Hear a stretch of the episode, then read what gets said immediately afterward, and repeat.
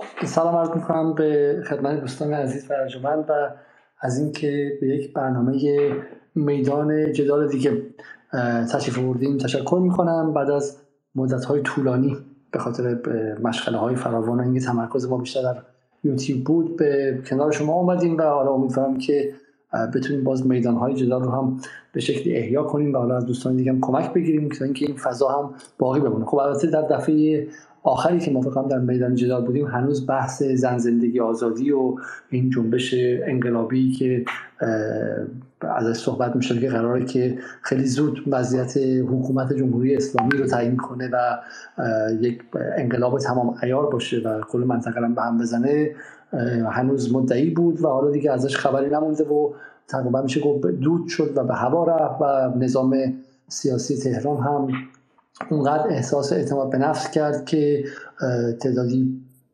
اکثریت زندانیان این جنبش رو آزاد کرد و به نظر میاد که حداقل از این فاز عبور کردیم. اگرچه اگر مرتبش بر نگردیم و با خانش دقیقش به یاد نیاریم که چقدر به واسطه تکنیک های معجزه آسا و شعبدگون و سهرامیز رسانه برای ما یک جهانی رو متصور شدن و تخیل کردن که خیلی گمان کرده بودن که واقعا این تأثیری عمیق بر شکل حکومت در ایران یا قدرت در ایران می‌ذاره. و اگر ما مرتب برنگردیم و اون رو نخونیم به نظر من مشکل خواهیم داشت برای اینکه عصری متفاوت اومده و در دوره گذار به نظم نوین جهانی ما اتفاقاتی مثل زن زندگی آزادی و بزرگتر از اون و خطرناکتر از اون رو هم خواهیم داشت. چرا که عبور از این مرحله به به شکلی مرحله باثباتتری که درش وضعیت عادلانه تری بر جهان باشه میگم به قول اون جمله های خامنه ای آینده های دشوار و پیچیده رو همراه خودش خواهد داشت.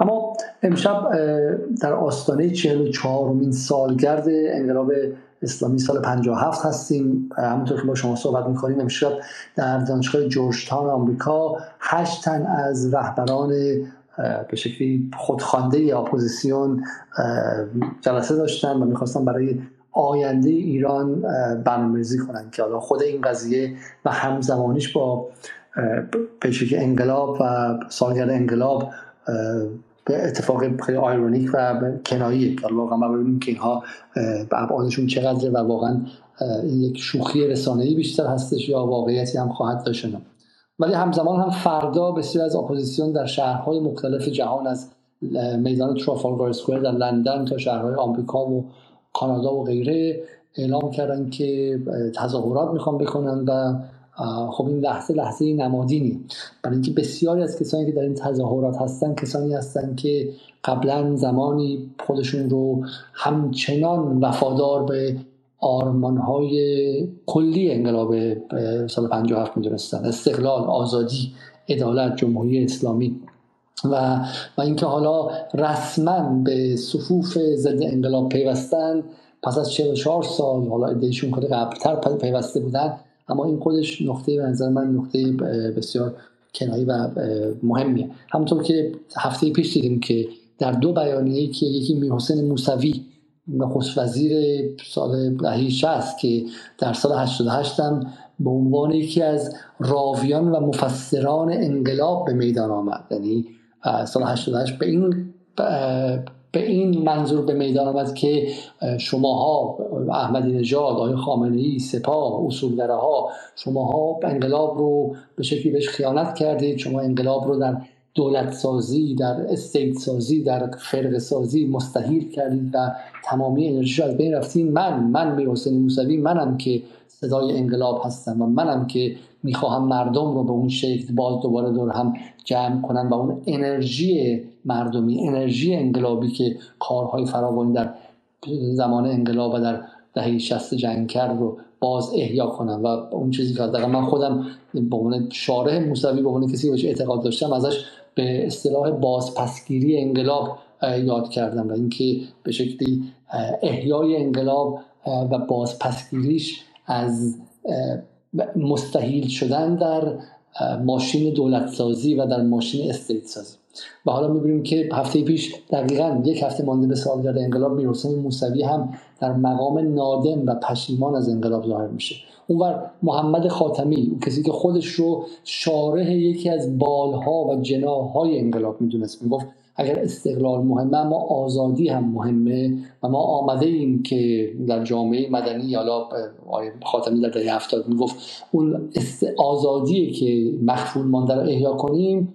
آقای خاتمی هم در بیانیه هفته پیشش خیلی رخ و پوست کنده رو می‌کنه به دوربین و به افکار عمومی و میگه باید دید اصلا این انقلاب چه دستاوردی داشته و در مقایسه با کشورهای دیگه و جاهای دیگه آیا اصلا دستاوردش مهم بوده یا نبوده و بعدا باید تصمیم گیری کرد. و به عبارتی خاتمی هم حالا میگم مستقیم ابراز ندامت نمی‌کنه اما به قول معروف اسکپتیک میشه یا دچار شبهه میشه نسبت به دستاوردهای انقلاب و اینکه اصلا چیزی در واقع داشته یا نداشته یا ارزشی داشته نداشته. این ما رو میرسونه به این لحظه خیلی خیلی خطیر نسبت ما با حالا خود انقلاب و رخداد انقلاب. و اینکه حالا نه فقط این رخداد ما در فلسفه در مسائلی که به شکلی به واسطه انتخاب هم ما رو به یک عامل سیاسی تبدیل کرده هم خودش باعث گسل های پارادیگماتیک یا پارادایمی و شیفت های پارادایمی شده قرار می‌گیریم که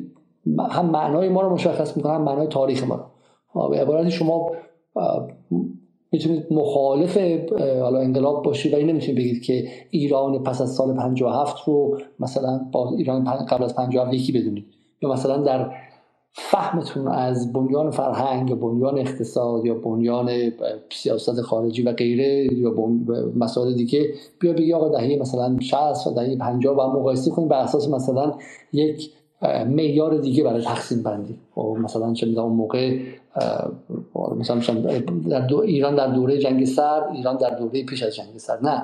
مجبوری شما بالاخره تقسیم بندی هات رو به واسطه این انجام بدید چون این خطی است که از درون همه میگذرد.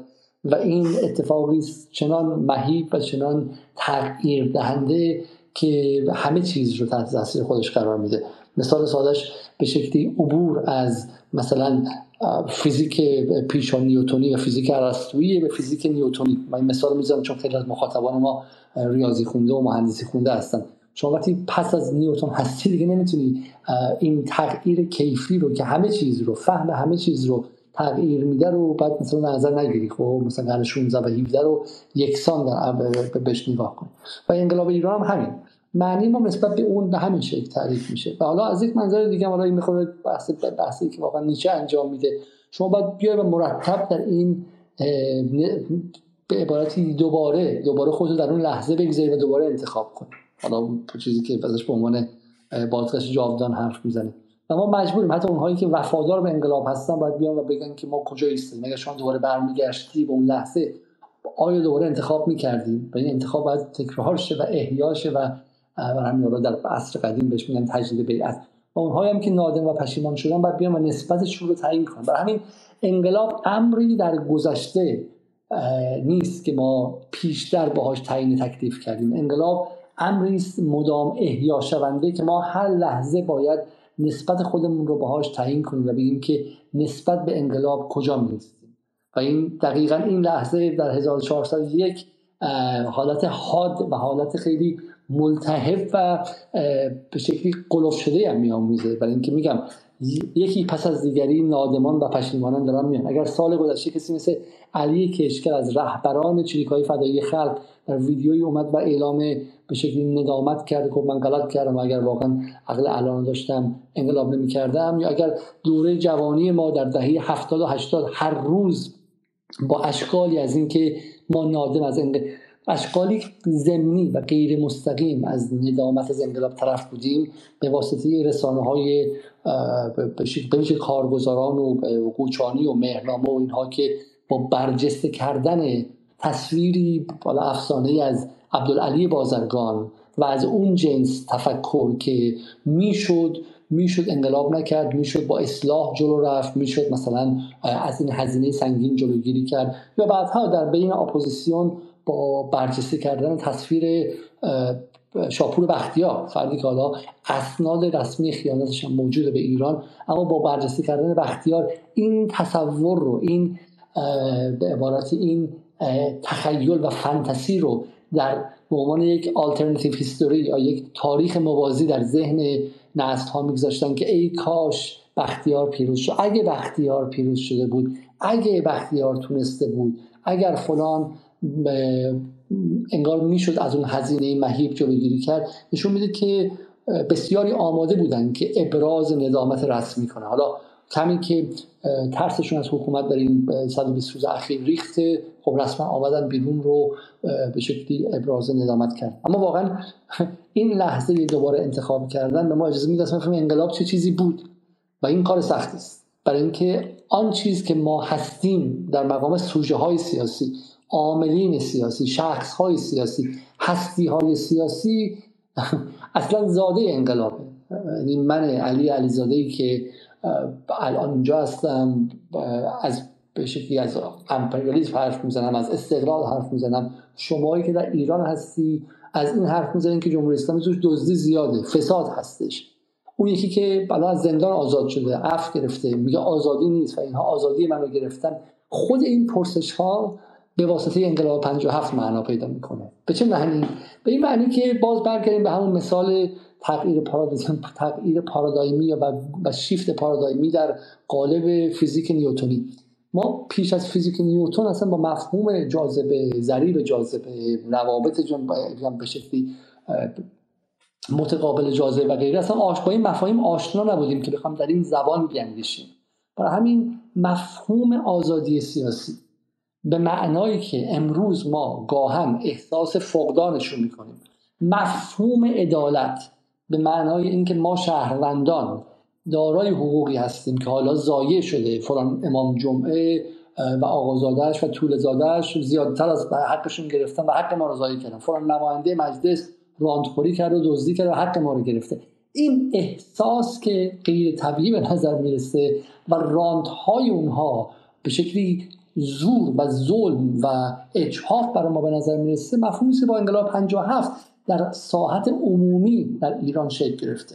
بله با انقلاب مشروطه سویه های از اینها بخشش هم به وارداتی اتفاق افتاده بود. ما باشون آشنا شده بودیم که باید برابری حقوقی در اشکالی باشه. اما این در حد خیلی خیلی نخبگانی باقی مونده بود. اینکه از روستا و روستایی و روستازاده تا کسانی که در به قول معروف در آبیاد، حلبی آبادها زندگی می‌کنن بیان و به خیلی لشکر نیروهای اجتماعی بپیوندن و احساس شهروندی کنن و احساس این کنن که این حقوق حقوق ذاتی و طبیعی ماست و بعض هم پاش وایستن و از کم و زیاد شدنش هم احساس هرمان و ناراحتی و غم و غصه کنن. این اصلا پیش از این پارادایم ممکن نبوده. این اگر ما بسیاریمون الان به خاطر نبود عدالت نبود آزادی یا مسائل دیگه با جمهوری اسلامی مخالفیم این خودش محصول اینه که در این کشور انقلابی اتفاق افتاده در سال 57 و ما به اساسی بودن طبیعی بودن ذاتی بودن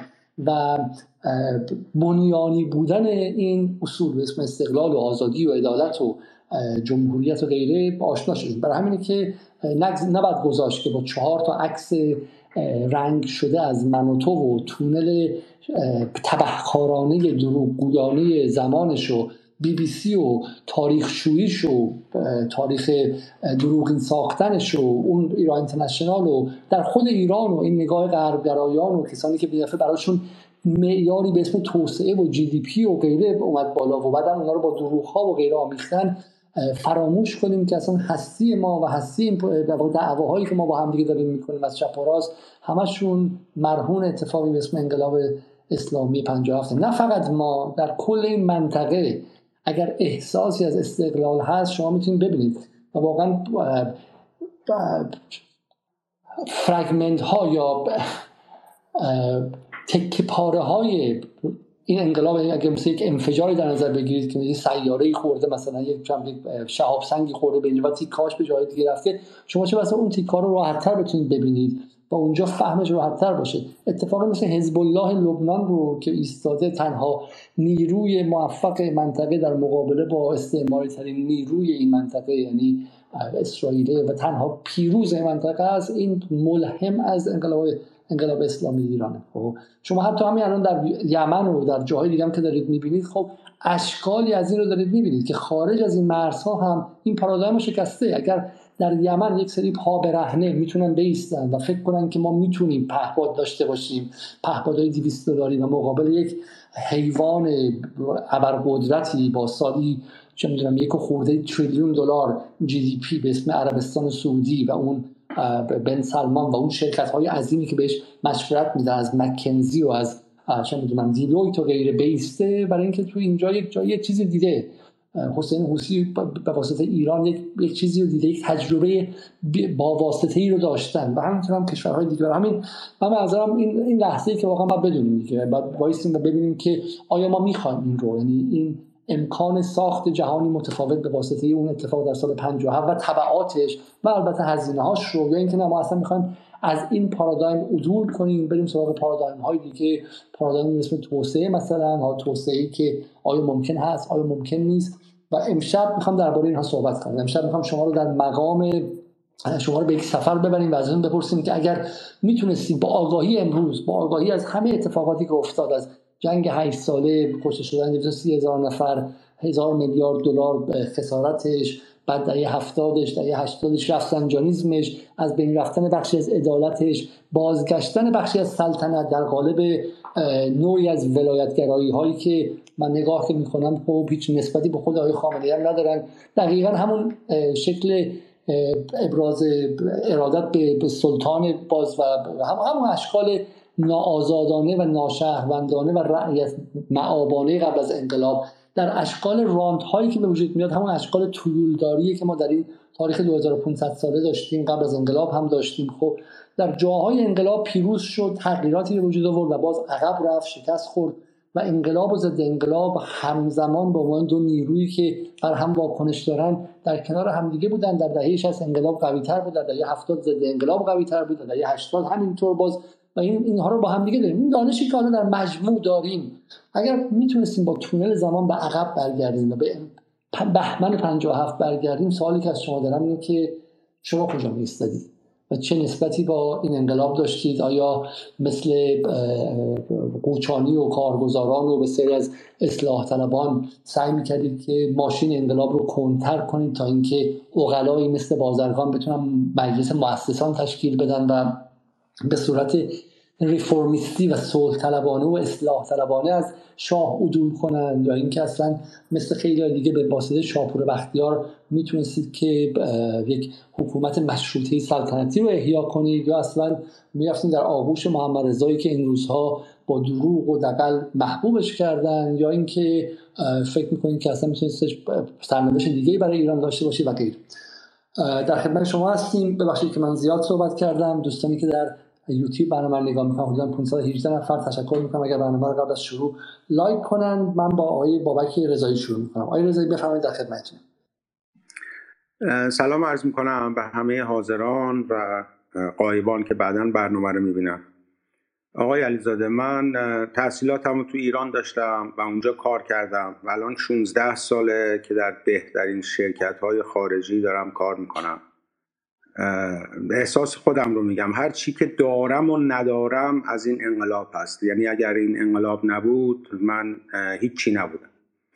من یه بچه شهرستانی بودم توی شهرستان نسبتا کوچک و اینی که الان هستم همش از انقلابه و هیچ به قول معروف تردیدی ندارم که این راه درست بوده و باید ادامه پیدا بکنه و همینطور که شما اشاره کردید باید مواظب باشیم که منحرف نشه. و این حرفای این سیاست مذاکره و بدین بره و اینا یعنی برگشت به قبل از 22 بهمن 1350 این این در نظر شخصی. حالا با توجه به اینکه شب عید هست من تبریک میگم سالگرد انقلاب ایران رو. و شما هم اشاره کردید به این گرد همایی دانشگاه جورج واشنگتن فکر می‌کنم. می‌خواستم اشاره کنم آقای بایدن توی نطق سالانش گزارش سالانش به کنگره هیچ اسمی از ایران نبرد. و این آقایون و خانوما دلان دارن جلز و از اینا که بگذریم اگر اجازه دارم آقای علیزاده من تو سی اکتبر یه مطلب تنز تلخی نوشتم توی همین اوج این زن زندگی آزادی. اون وقتی که اون خانومه اومده بود موهاشو قیچی می‌کرد به جای که با موزر بزنه موهاشو و کچل کنه و از خون جوانان وطن می‌خوند. همون موقع که دانشجویان شریف صحبت از سلف مختلط می‌کردن. من یه متنی نوشتم و نش دادم تو شبکه های خودم. اگه اجازه دارم اونو براتون بخونم. شب عیده شاید یه تنزی از شاید خنده به لب کسی بیاد. اجازه دارم آقای علیزاده بفرمایید بفرمایید. عنوان مطلب هست به اسم زنگ انشا. یه مدرسه ای هست. یه مثلا یه دختر بچه ایرانی ازش خواستن که با موضوع انقلاب ایران انشا بگه. خانم معلم فیفی پاشو بیا انشاتو بخون. باشه خانم معلم. به نام آزادی. دیشب که بابا و مامانم و خالم از زنجیره انسانی برگشتند خیلی خوشحال بودند گفتند که رفتند برای براندازی جمهوری اسلامی تا آخرین قطره خونشان را در هاید پارک لندن ریختند و برگشتند سیسی بابات مرد؟ خانم معلم ساکت شو سیسی. فیفی نه سالم برگشتن. ادامه بده. خاله مسی می‌گفت که خوب شد که ماسک زده بودند تا شناخته نشوند چون می‌خواهد تابستان به ایران برود و دندانهایش را درست کند. تازه دختر خاله سیمی هم می‌خواهد باش برود که لبهایش را قلوه کند. بابا می‌گفت خوب شد در تظاهرات ساندویچ دادن وگرنه گشنگی هلاک می‌شدیم ولی آخر شب مامانم عصبانی شد و گفت چرا هیچکی تو ایران نمیاد تو خیابون؟ پس این اعتصابات چی شد؟ دختر خاله می‌گوید شعارهای دانشجویان شریف خیلی باحال بود. کاش که یکیشون بیاد منو بگیره. دختر خاله که در دانشگاه علمی کاربردی بورکینافاسو دکترای سفره آرایی گرفته می‌گوید بعدا که انقلاب پیروز شد می‌خواهد به عنوان یک نخبه وزیر شود. بابام زیر لب گفت پخمه. مامانم بهش چشخوره رفت و گفت پاشو برو آشغالا رو بذار دم در. بعد رو به دختر خاله گفت خاله جون کاش که موهاتو با موزر می‌زدی تا بشه سابقه وزیر شدنه. دختر خاله گفت واه خاله زشت می‌شدم گور بابای مردم ایران. بابام روی مبل جابجا شد و همینطوری که موبایلش رو روی میز میگذاشت گفت سلف مختلط چیه؟ برید دنبال استخر مختلط. اقلا تابستونا که ایران میریم چشمون یه جایی رو ببینه. اینجا که با حقوق بیکاری نمیشه استخر رفت. مامانم عصبانی شد و گفت خدا خر شناخت به شاخ نداد. خالم که کتاب جنس دوم را در جوانیش خوانده جست روشنفکری گرفت و گفت این رویاهایی که تو برلین می‌گفتن خیلی باحال بودم ولی اگه منو میبردن وا خیلی بهتر تحلیل می‌کردم. بابام که برگشته بود گفت شیشی خانم وا چیه؟ خاله گفت همین صدای آمریکا دیگه. دختر خاله گفت مامان. ای خاله گفت حالا هرچی من بهتر بلدم. بابا معتقد است که باید دو میلیون نفر را از دم تیغ گذراند تا همه چی درست شود و ما به رویاهامان برسیم. می‌گوید وقتی انقلاب شد می‌رویم و یکی از خانه های زعفرانیه تهران را مصادره می‌کنیم. به هر حال بابا مینا تا الان ده بار رفتن برای اعتراض و دلشان می‌خواهد که از که آمریکا ایران را یواشکی بزند تا آخوندا بترسن و فرار کنند و ما آزاد بشویم. ولی من فکر نمی کنم کسی به حرفشان گوش کند. چون ماه پیش هرچی دنبال حقوق بیکاریش رفته بود اصلا جوابش را نداده بودند. به امید آزادی. حالا امیدوارم یه خنده ای به لب کسی آورده باشه آقای علیس. شما به تنز نوشته بودین ولی اغلب این بخش واقعی بود و ما تیکه تیکش رو توی این 120 روز واقعا دیدیم و خیلی اتفاق افتاد. درک بسیار دوستان از انقلاب واقعا همین بودش. خب من چرخی می‌زنم بین دوستانی که تقاضا دادن برای صحبت کردن تا بعدش بیام سراغ خانم نصرآبادی و آقای خراسانی. از آقای کاوه که فکر اومدم بالا می‌تونم صحبت کنم دعوت می‌کنم که آقای کاوه. سلام آقای علیزاده خوب هستین؟ سلام شب شما بخیر. بفرمایید. ممنون. اول می‌خواستم بگم که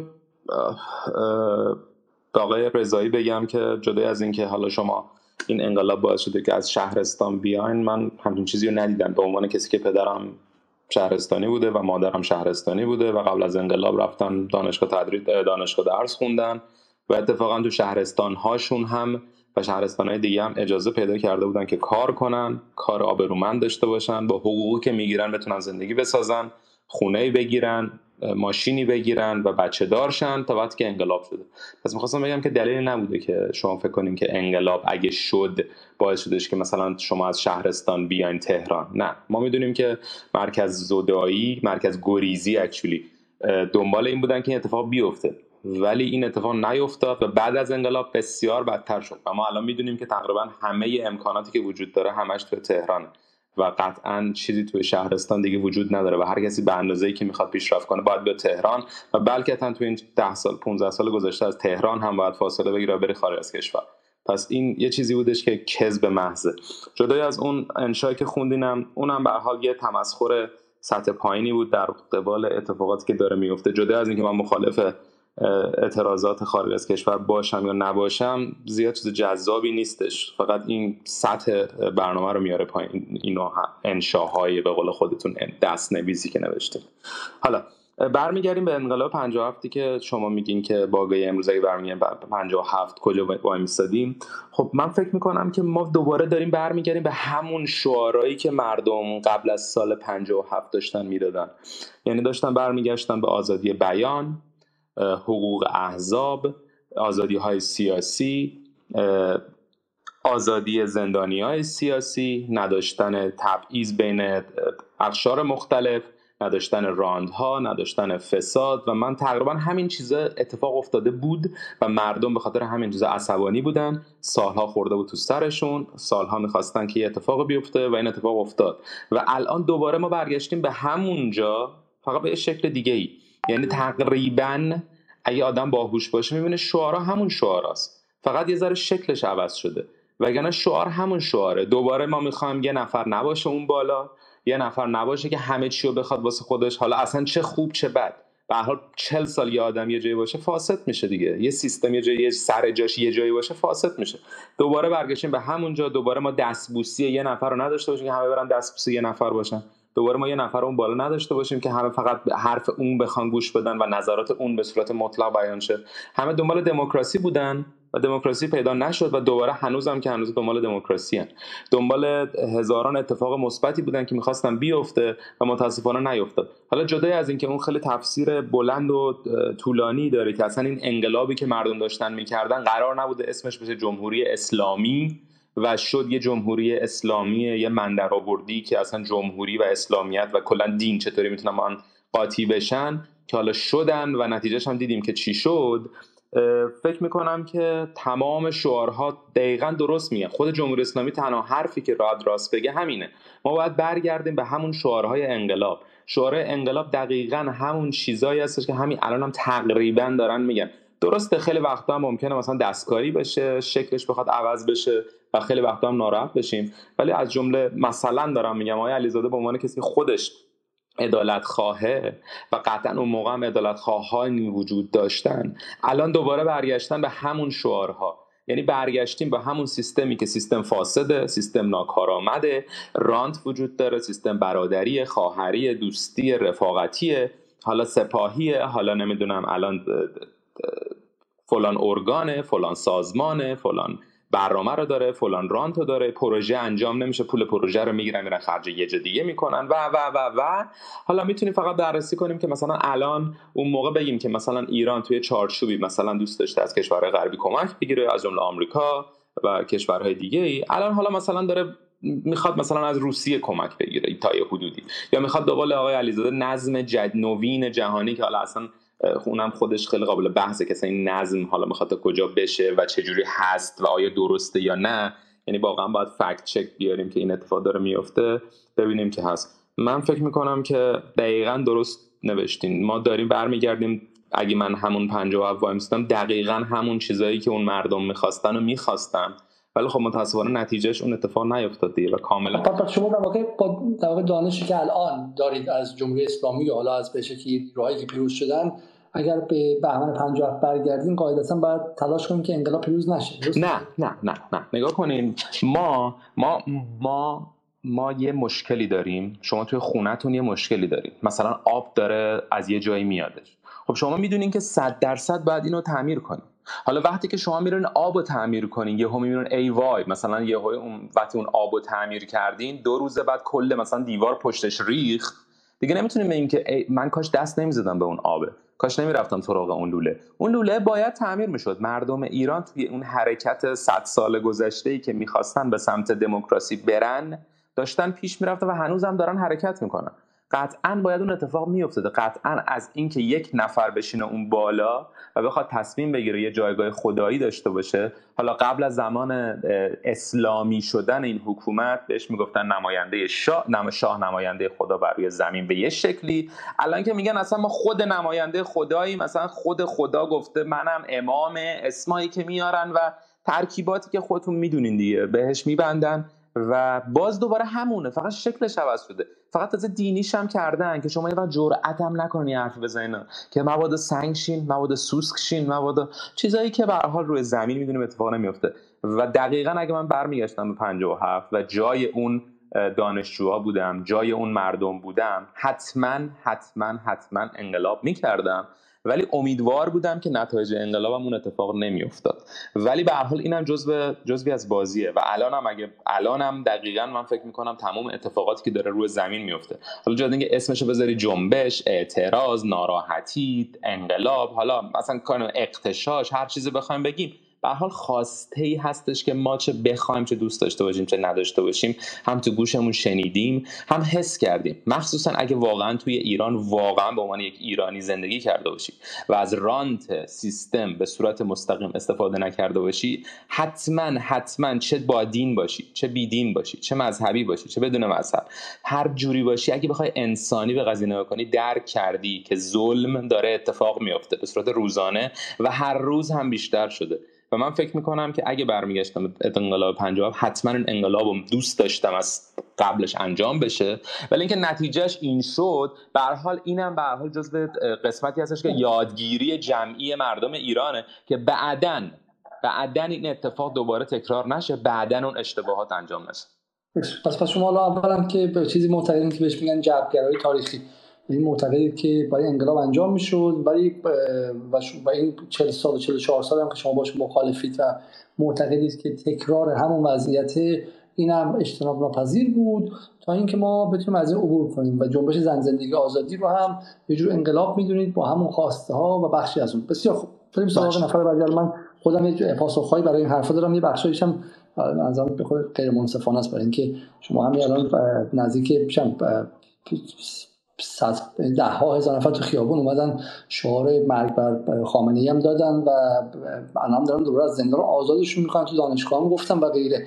اگر با کسی که قبل از انقلاب سیاسی بوده حداقل دور براتون هست پنج دقیقه صحبت کنید بهتون میگه اصلا چنین چیزی در تخیل نمی‌کنم خب نه خب قیاس فارغ آقای اسم اعلی حضرت اگر میومد خب دست ها میلرزید که خدا نکرده یکی حرفی نزنه و ساواک بهشون نگاه نکنه اصلا. خب الان چند الان چند نفر امضا جمع کردن همشون با خیلی حرف شما موافقم ولی حرفی که می‌زنی ما وارد دنیای سورئال نه نه نه نه. نگاه کنیم ما سال 57 و با سال 1401 با هیچ با هیچ معیاری که نمی‌تونیم مقایسه کنیم.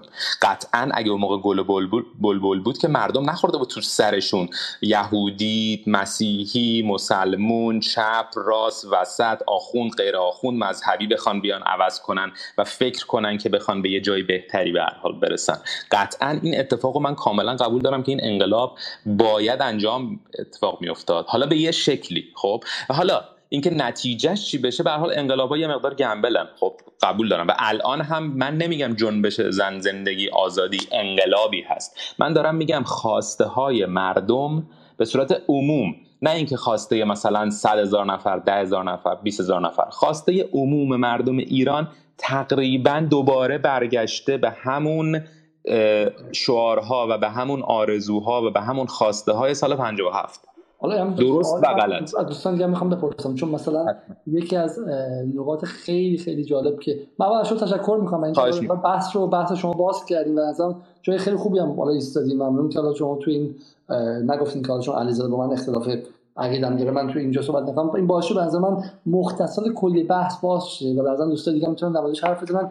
البته همه نه همه چیز جواب بدن. چون خودش هر کسی بعد 20 حرف بزنه. چون یه سوالی که هست که آیا واقعا همون شعار هاست؟ یعنی واقعا انقلاب 57 مثلا می‌رفتن از بایدن و از مکرون کمک بگیرن یا اینکه نه درکشون از مفهوم استقلال سرزمینی و امر ملی متفاوت بود. بعد یه نکته اینه یه نکته دیگه این که به شکلی بحث آزادی. حالا خیلی میگن سال 57 ما درکمون از آزادی این نبود. و شما میگید که انقلاب 57 برای دموکراسی خواهی بود و اسلام آخرین لحظه اضافه شد. مجموعه از مسائل مطرح کردیم. من میام سراغ آقای حالا از دوستان که کسی می‌خواد مستقیما بهشون جواب بده دست رو بالا ببره. بگم من میام سراغ آقای محمد حسن. آقای محمد حسن بفرمایید.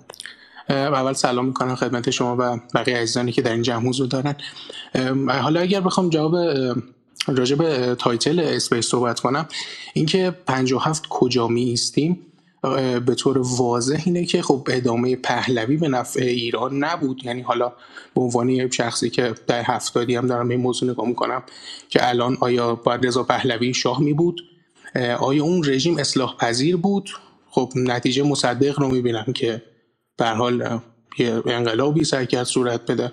چی شد؟ یعنی ادامه پهلوی به نفع ایران بود یا به ضررش؟ حالا اینکه انقلابی که اسلامی بود الان نتیجه صد درصد درستی داده این بحث جداییه.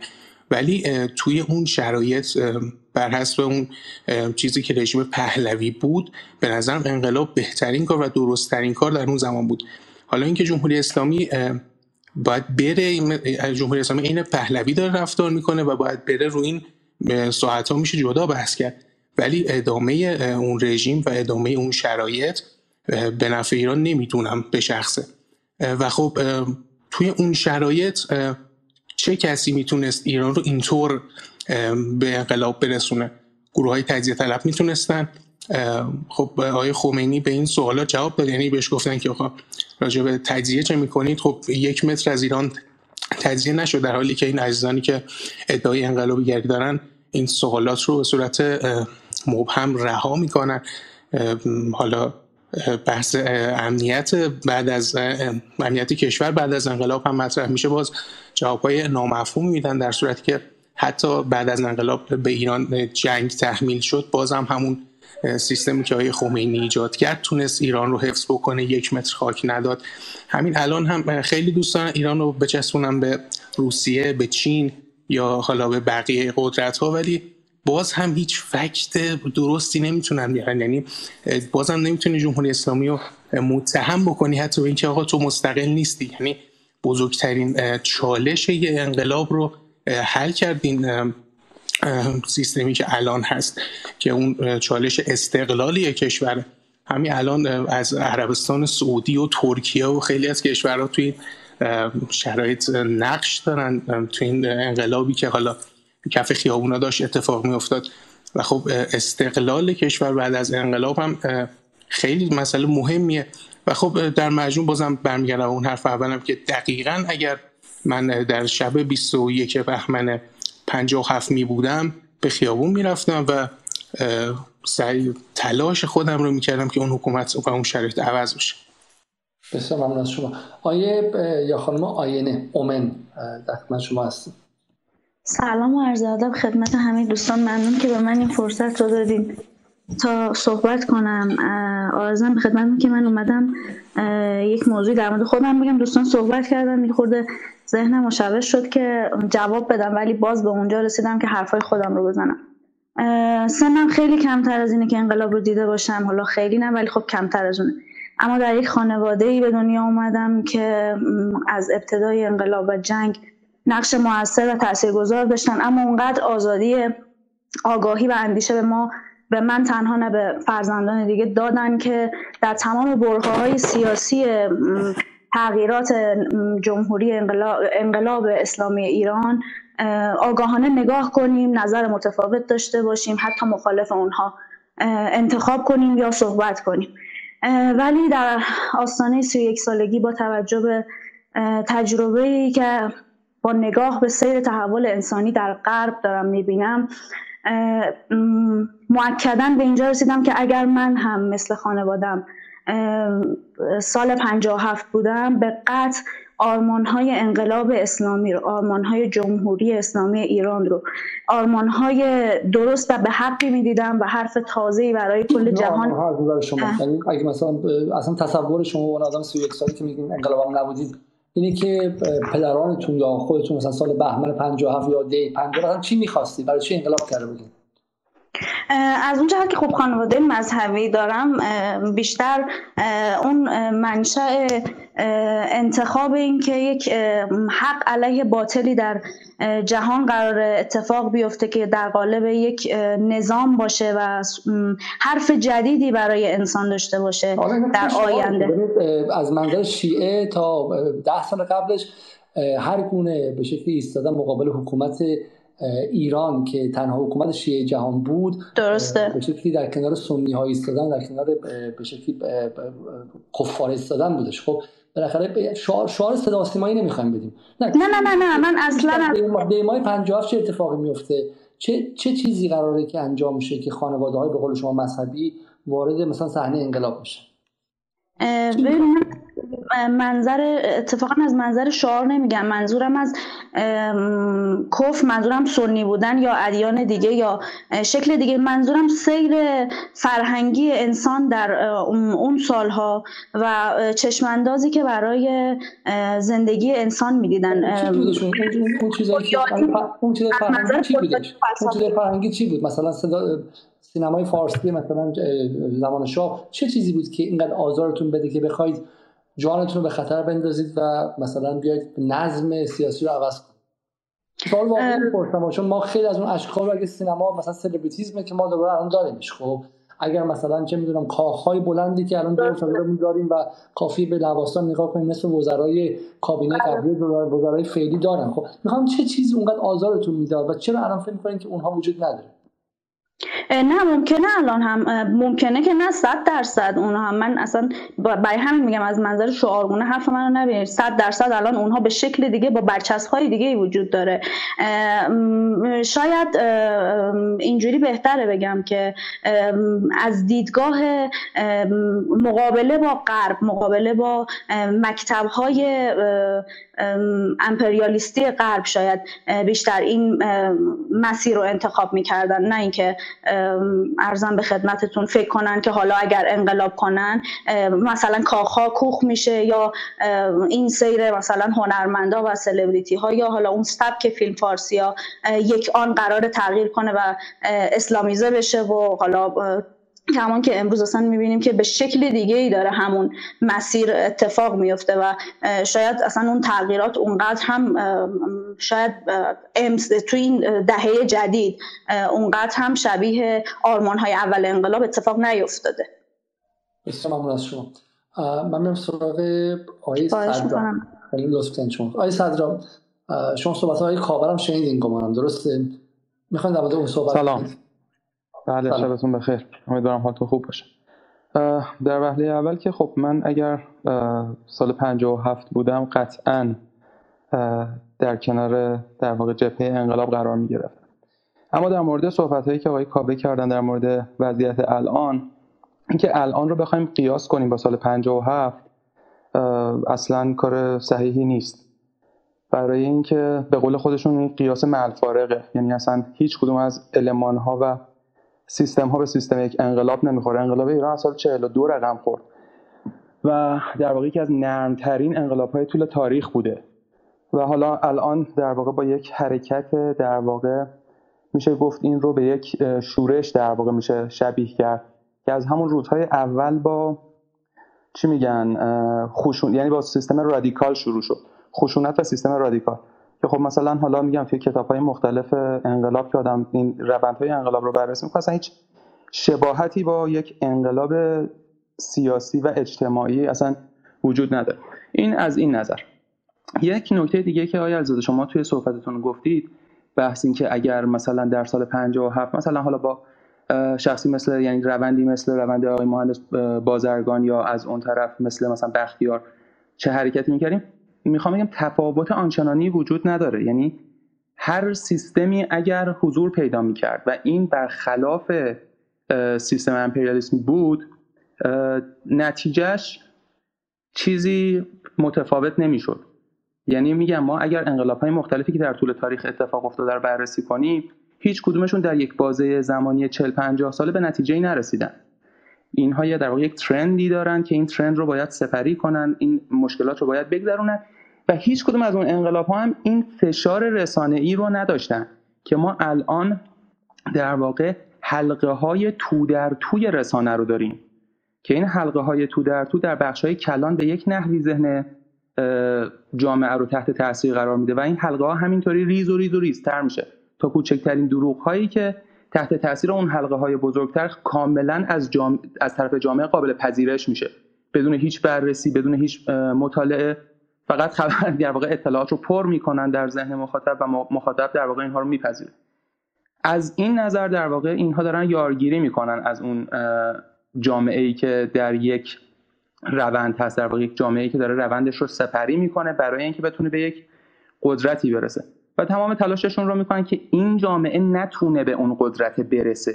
که اگر به اون قدرت برسه این اصل سیستم دیگه. سیستم باید اشکالات خودش رو رفع کنه و این رفع کردن اشکالات در گذر زمان اتفاق میفته که پله به پله این اتفاقات در واقع رخ میده در جامعه و جامعه باید این کار رو بکنه. اگر این کار رو کرد ادامه پیدا می‌کنه. و اگر این کار رو نکرد یعنی سیستم اگر این کار رو نکنه باگ های خودش رو نتونه رفع کنه محکوم به زواله.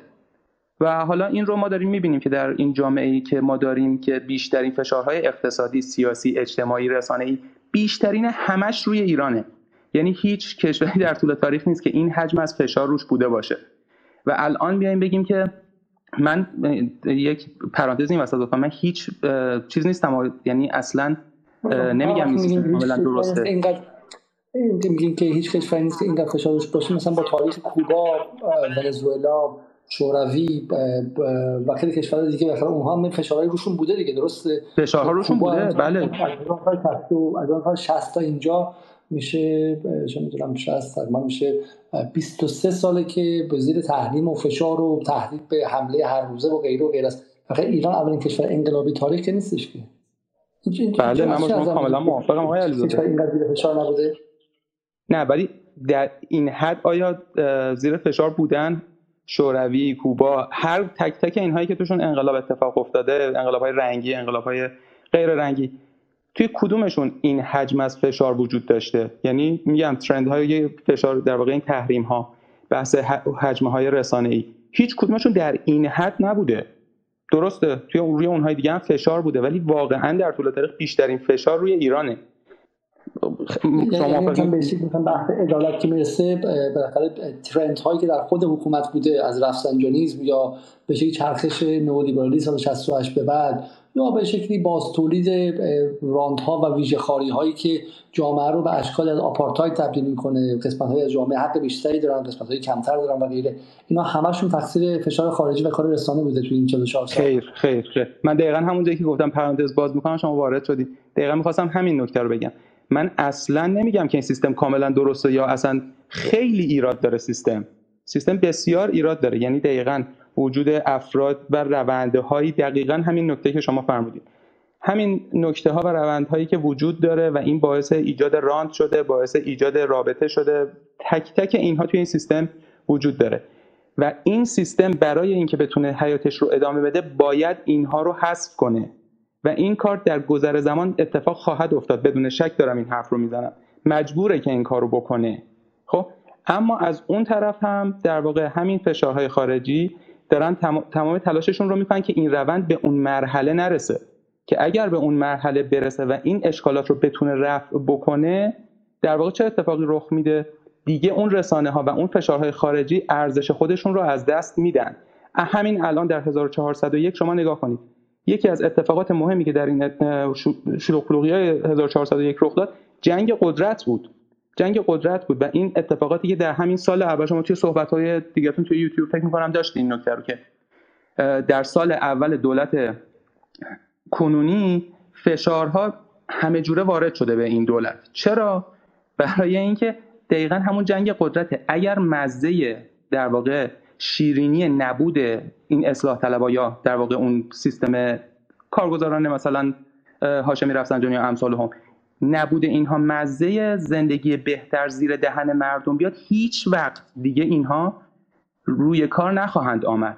برای همین دارن تمام تلاششون رو می‌کنن. از همین نقطه اول کاری بکنن که این اتفاق نیفته. این مخلص کلام من هست. در واقع سعی کردم خیلی فشرده بگم. ببخشید اگه یه مقدار تو در تو شد خیلی خیلی ممنون از شما خب حالا دوستان دیگه تقاضا می‌کنم که اونایی که بالا هستن سه از دوستان بالا هستن آماده کنن که من می‌پرسم. بذار جمع جورتر بگن آقای خورسان شما حاضر هستین صحبت کنید؟ سلام صدا من میام؟ بله بله صداتون عالی میاد. بله. خب بحث رو شنیدیم. حالا در دو بله. بحث. یه بخشی اینه که آقای کاوه گفتن اینکه کلا انقلاب در همه به شکلی انقلاب دنبال دموکراسی و از بین بردن استبداد بود و ما با باستولید اون به صورت کامل روبرو هستیم و همین از این بر انقلاب رو اتفاق شکست خورده می‌دونن و معتقدم هستن که الان میگه همین زن زندگی آزادی هم به شکلی تلاشی برای همون خواسته هاست. ما همون نقطه برگشتیم. فرقی هم چندان نداشته و همین کل این 44 سال رو هم دستاوردی نمی‌دونن. یه بحثی این بوده بحثی دیگه هم آقای صدرا کردن. که نکته مهمی این که از منظر جمعی یعنی از منظر به شکلی پروژه جمعی یعنی پروژه ملت سازی نه ما جلو اومدیم و حالا فشارهای خارجی هم زیاد بوده ولی باید برسیم به اون نقطه ای که نشه فشارهای خارجی روی این سیستم تاثیر بذاره تا از داخل بشه مسائل رو حل کرد و به شکلی حالا از داخل بشه اون وعده های انقلاب رو هم محقق کرد. تا زمانی که سیستم اینقدر دچار فشار بیرونی نمیشه. این چه مثلا از منظر پروژه جمعی درست باشه ولی خب تضاد داره با منافع افراد منافع گروه ها یعنی من یک کارگر هفت اینجا ضرر کردم. شما میگی ایران در مفهوم کلی سود کرده و داره قوی تر میشه. برای من چه فایده داره؟ فلان داره. این دو منظر به نظرم بحثایی که تا این لحظه مطرح شده. حالا شما خودتون دست بگیرین بحث رو ادامه بدید. بله حالا من داشتم فکر کردم چطوری بگم. هرچی در واقع بیشتر فکر می‌کردم این یاد روایت های شخصی خودم میافتادم. حالا آدم خیلی هم چیز نیستش توی این رسانه راجع در واقع حیات شخصی خودش حرف بزنه ولی می‌خوام بگم من خودم شخصا چون دو تا از دوستان گفتن یه جایی به دنیا آمدم و توی شرایطی به دنیا آمدم که از همون کودکی همه دلایل لازم و اطرافیانم همه دلایل لازم و برای اینکه از انقلاب بدم بیاد به می‌دادن. مثلا دو سالم بود پدرم بازخرید شد بعد مثلا دو سه سالم یک سال بعدش رفت زندان مثلا یه سال بعدش دایم حکم اعدام گرفت مثلا جز گروه چپ بود پدرم مثلا ملی بود. بعد همینطوری ما و مثلا تمام کودکیم توی همین توی همین حول و ولای زندان و از این زندان به اون زندان بود از این شهر به اون شهر گذشت.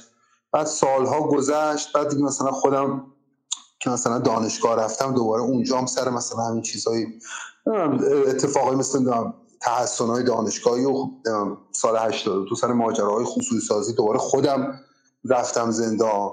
دوباره چند سال بعد دوره احمدی نژاد شد ستاره خوردم در واقع نتونستم در واقع دانشگاه برم در واقع ادامه بدم اون سال.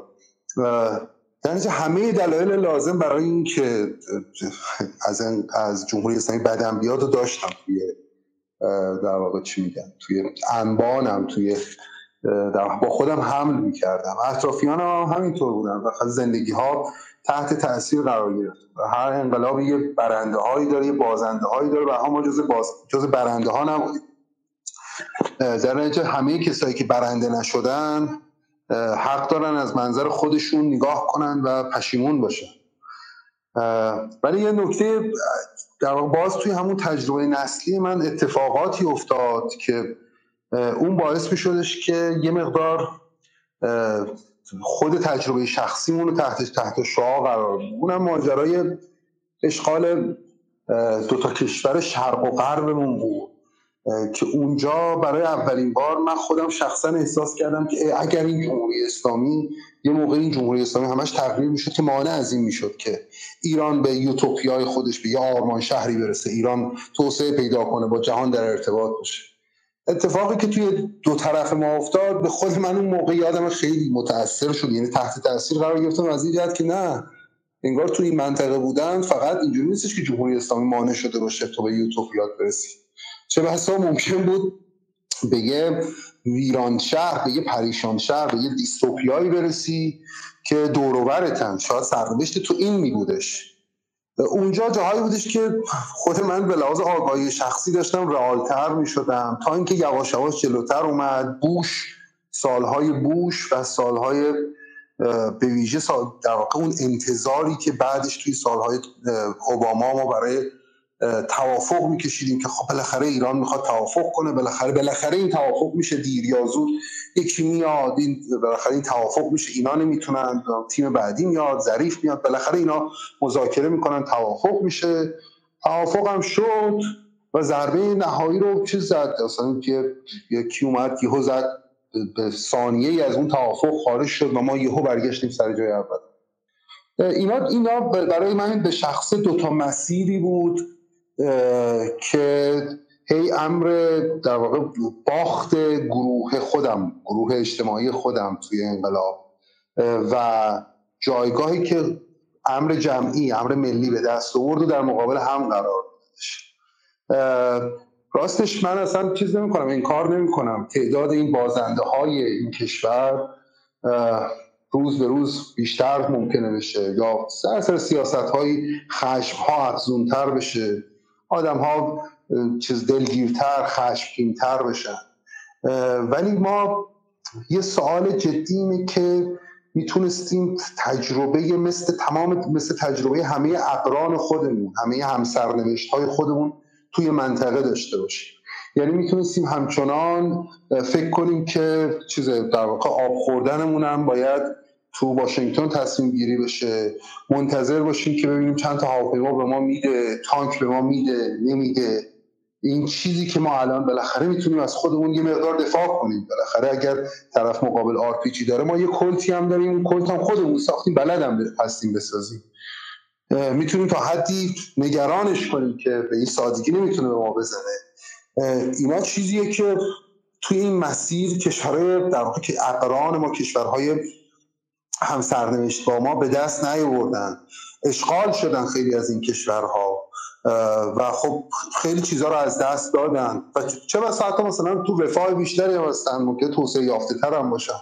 ولی ما قابلیت های ملت سازی رو تا اندازی به دست آوردیم. این قابلیت دفاع از خود قابلیت در واقع اصرار بر استقلال ملی. ببینید هنوز که هنوزه شما توی براندازترین آدم هم بگی فلانی جنگ طلبه فلانی داره لابی جنگه یا حتی لابی تحریمه راحت نمی‌تونه دفاع کنه میلرزه. حالا بخش زیادی شما ممکن یه دشون خیلی وارد صحبت شما شما این نکته مهمی گفتیم. حالا چون نفر چندم هم هستش به بحث استقلال اشاره می‌کنه ما خود تو جدال مرتب میگیم. به واقعیت قضیه این حرفایی که شما می‌زنید اولا که یه بخشش خب سلبیه یعنی که خب ما جنگ نشد اشغال نشدیم. از جنگ هم که شد. بالاخره 8 سال تو این کشور طولانی ترین جنگ قرن بیستم و اپوزیسیون میگن که این جنگی بود که جمهوری اسلامی راه انداخت. اگر اگه شاه بود به خاطر اینکه توسط آمریکا هم حمایت می‌شد توی اون چیدمان قدرت جهانی با اون توازن قوای جهانی در صدام جرأت نمی‌کرد بهش حمله کنه. حالا از اینم بگذریم. بحث اینه که آقا خوشحال باشید که زنده اید. خوشحال باشید که سوریه نیستید. حالا چه عراق نیست. حالا بگذاریم که باز اپوزیسیون میگه که سوریه هم جمهوری اسلامی راه انداخته و غیره. ولی ولی اینها همشون اینه که در نهایت به این می‌رسه که شما استقلال دارید. استقلال امری انتزاعیه برای به نسل های جوان و همینطور امری جمعیه. یعنی خوشحال باشین که 85 میلیون نفرتون استقلال داره. ولی تو یه نفر بدبخت شدی. تو یه نفر اون چیزی که می‌خواستی انجام بدی رو نمی‌تونی انجام بدی. تو یه نفر از نظر اقتصادی از نظر طبقاتی از نظر امیدها و افقهایی که داشتی. سال 95 می‌خواستی یه ماشین بخری الان توش موندی. می‌خواستی یه سفر بری توش موندی و رفاهی داره کمتر و کمتر میشه. تو به عنوان فرد باختی به عنوان طبقه خودت باختی شما مثلا میگی آقا من از خانواده تکنوکراتیکی میام که پدرم درس خونده زمان شاه بودش خب و ما باختیم. یعنی ما رو همین که اعدام نکردن خیلی. این رو چجوری میشه توضیح داد؟ یعنی آیا کافی است برای یه آدمی که اصلا شما اگه قبل از انقلاب تجربه کرده باشی میگه آقا من مستشار آمریکایی تو اینجا دیدم. من به شکلی عدم استقلال رو دیدم. ولی برای بچه دهه 80 اصلا حرفا آیا هیچ معنای انضمامی می‌تونه داشته باشه و چیز جز شعار می‌تونه باشه؟ می‌خوام بگم که فقط آیا تخصیص صدا و سیماست یا اینکه نه این حرفا واقعا جز انتظار به شکلی شکل دیگه ای نداره. چون استقلال اتفاق انتظایی اما نداشتن آزادی تو خیابون که پلیس وای میسه به اسم گشت ارشاد تو سرت می‌زنه اتفاقی انضمامی و جلوته. ملموسه می‌تونید ببینید نداشتن استقلال امری انتظاییه اما اینکه مثلا بری یه جایی کار بخوای بگیری فلان بچه شما آقازاده فلان سپاهی یا فلانی اومده باشه و اون کار رو زودتر از تو بگیره و قرارداد بگیره اتفاقی ملموسه. برای همین تو احساس عدم عدالت رو ملموس می‌کنی. احساس عدم آزادی رو ملموس می‌کنی. احساس عدم استقلال تو داخل ایران که باشی ملموس نیست. من اینکه مثل ماها خارج و تازه اونجا می‌فهمیم که تو این نظم گنده تره واقعا نداشتن استقلال این چی و و واقعا چه می‌دونم این زوری که دارم میدن به ایران یه 50 دلار جابجا شه و غیره چیه؟ قبول داری حرفمون که این حرفا رو ما نمی‌تونیم منتقل کنیم اصلا و خارج از شکل انتزاعی شکل دیگه نمی‌تونیم بهش بدیم؟ حالا من دو تا نکته به ذهنم می‌رسه. اولا اینکه اگه بخوایم انزمامیش اتفاقا اینا می‌تونست خیلی راحت انزمامی بشه. یعنی ماجرای گشت ارشاد و این داستان ها ضرورتا روی استقلال می‌تونست قرار نگیره. من به نظرم این از در واقع یعنی هندسه بدقواره قدرت توی ایرانه که اینا رو روبروی هم قرار میده. می‌تونست قرار نگیره. ما درست انقلاب شده ولی همه اتفاقایی که افتاد جبری نبودش همه چیزایی که خیلی چیزا می‌تونستن روبروی هم قرار نگیرن. مهمتر از داستان استقلال اون چیزی که برای ما مهمه اونم این که ببینیم بالاخره تو فرایند کشور شدن یک کشور ما یه نهادهایی ساخته شد. یعنی توان دفاع از خود اینجا ساخته شد. الان رضا پهلوی هم که داره حرف می‌زنه در واقع نمی‌تونه این رو انکار کنه. نمی‌تونه بگه که من یه کشوری میام بسازم که دوباره همه چیزمو قرار از امریکا بخرم. اینا چیزای سهمی نیست. اینا درسته تو تجربه روزمره نیستش. ولی چیزایی که با یه مقدار در واقع یه مقدار یه مقدار منطقی کردن تجربه میشه به اینا رسید. اما اون چیزی که اتفاقا مهمه اینه که در واقع از اون اون جایی که تدبیر میطلبید این بودش که اتفاقا تجربه روزمره در مقابل اینا قرار نگیره. استقلال همیشه مفاهیم جمعی انتظایی تر از مفاهیم فردی هم حالا من مثلا الان سردم باشه لباس تنم نباشه هی حالا یکی بیاد بگی که بهار میاد بهار برام انتظاییه تابستون برام انتظایی چون الان دارم میلرزم. همیشه اینطوریه. یعنی این ویژگی هنر هوشوران اینه که این دوتا رو هم قرار نده. هنر اوپرا اینه که اتفاقا پل بزنه مدام بین تجارب فردی و تجارب جمعی. و چون ما مدام می‌خوایم توی در واقع توی این هندسه بدقواره نمی‌خوایم تم به اصلاح اون بدیم و فکر می‌کنیم که همین که ما ایستادیم جلوی مثلا امریکا همین که تو مسیر استقلال خواهی هستیم دلایل کافی برای ما داره برای اینکه بپذیریم همه این هندسه رو خب این چیز میشه دیگه. می‌رسه به جایی که اتفاقا شما این سوال طرح می‌کنید. وگرنه قابل تصور بود 6 سال 7 سال پیش دعوای حجاب طور دیگه ای حل بشه. قابل تصور اول این داستان زن زندگی آزادی یک نفر از دوستان این جمله گفت گفت تو حالا صدا شاید مثلا از ما بلندتر باشه. یک چیزی بگو بگو که خیلی از این کسایی تو خیابون هستن گیمرن. خب خیلی هاشون بچه 16 17 ساله هستن گیمرن. حالا مثلا چم یک از ناراحتیشون این که اصلا آپارات و اینها گیم و اینا رو بسته بود. یکی دیگه اینه که این بچه ها از خانواده من که هیچی ندارن. اینا همشون زندگیشون تو کلاده خب تو ابراست و تمام زندگیشون اینترنتی و آنلاینه. بگو بهشون یه متر زمین بدن. حتی توهم چیزی مثل مسکن مهر به یه بخشی از این خاکو میده. اگه این بخش از این خاکو داشته باشن میشه باشون از امر ملی حرف زد. ولی وقتی که هیچی ندارن هیچ سهمی از این یک میلیون 648 هزار و کیلومتر مربع ندارن باهاشون از امر ملی و از استقلال اینجا حرف زدن خیلی انتظایی میشه. ببینید این نکته حالا من بارها در برنامه گفتم یه بار دیگه میگم به نظر من ما درسته که میگیم آقا شهدا رفتن از طبقات پایین محروم ترین ها رفتن حالا در واقع اینطور نبود. تقسیم بندی طبقاتی کسایی که رفتن جنگ و جبهه طبقات متوسط هم توش خیلی زیاد بود حالا طبقات محروم هم بود و غیره. ولی ولی در شما در واقع فقط جایگاه طبقاتیتون نیستش که معین می‌کنید جایگاه طبقاتی به علاوه افق طبقاتی. اینکه آقا من در آینده چی میشم؟ اگر تو بچه روستایی بودی یا بچه حلبی آبادی بودی که حزب شده بودی طرفدار خمینی شده بودی سپاهی شده بودی 161 می‌رفتی جبهه و می‌رفتی که شاید کشته شی و برنگردی می‌دونستی که در غیابت باقی ماندهات همسرت خانوادت مادرت و غیره سهم می‌خواهند گرفت از آب آشامیدنی و انقلاب داره به اون حلبی آباد لوله کشی می‌کنه. لوله کشی گاز می‌کنه و واقعا هم کرده. ایران بیشترین لوله کشی گاز جهان رو داره. خب براشون بهداشت میاره. سواد آموزی براشون می‌ذاره. و افق تو این بود که من از این طبقه دارم خلاص میشم. این انقلاب ما داره به من سهمی از این کشور میده. و من برای این کشور جانم میدم. حالا روبناش این بود که من برای اسلام دارم جانم میدم. برای خمینی برای امام برای اعتقاد میدم. ولی پشتش این بود که آقا من اینها یه سازمان مادی هم داشت دیگه سازمان اقتصادی معیشتی هم داشت دیگه زیربنایی هم براش متصور شد دیگه. و اون الان موجود نیستش. برای همینه که این بحث استقلال من می‌خوام بدونم اگر تو به طبقاتی متعلق باشی که هیچ سهمی برای خودشون نمی‌دونن من به طبقه متوسط کاری ندارم که احساس می‌کنه سهمش کمتر از حقشه یا حتی اون بالایی های عربده کش از مهناز افشار گرفته تا اون جنس طبقه ای که فکر می‌کنیم ما باید دهک ده بالای بالا باشیم. سالی 500 هزار دلار در بیاریم. الان کم شده شده 300 هزار دلار. اون عربده رو کاری نداره اما طبقات پایین. که تو این زن زندگی آزادی هم به خیابون نیومدن. آبان 98 به خیابون اومدن. آیا اونها براشون استقلال معنایی داره امیر؟ به نظر من اونا باز اونا یه درک انضمامی از استقلال دارن. چون هیچ وقت تو زندگی شخصی خودشون هم استقلال نتونستن بششن ببینید اون چیزی که نکته که هستش اینه که جمهوری اسلامی با اتفاقا از یه جایی رفتار معلوفی که اتفاقا رفتاری که مال انقلاب 57 بود از دست داد. حالا میشه دلایل مختلفی رو چیز کرد. مثلا مجبور شد دلایل ساختاری نو نولیبرال شد فلان شد بهمان شد.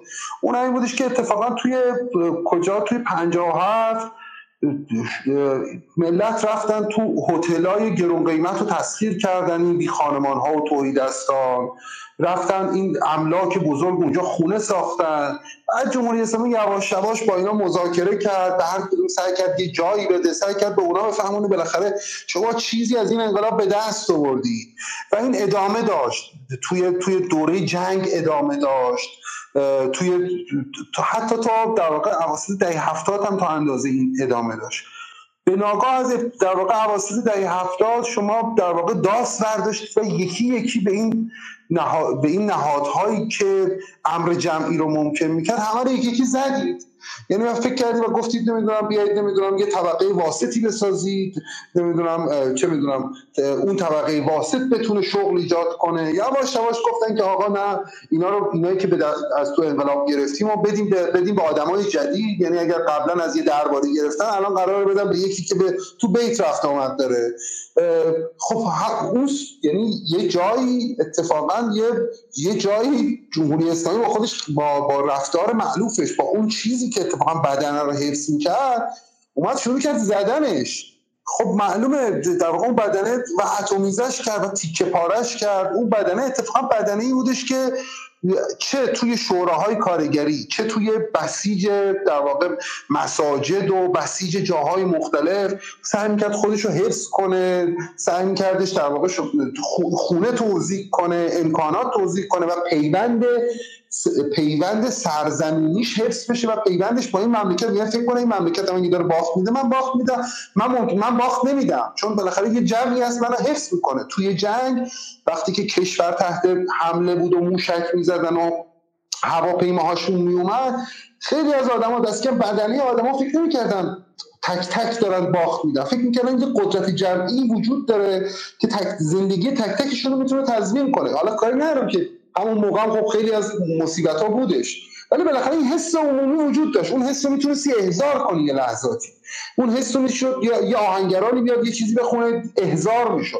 توی چیزا یکی توی, نماز جمعه یکی توی خیابون. بالاخره این حس قابل احضار بود. از یه جایی به بعد این حس دیگه به سختی قابل احضاره.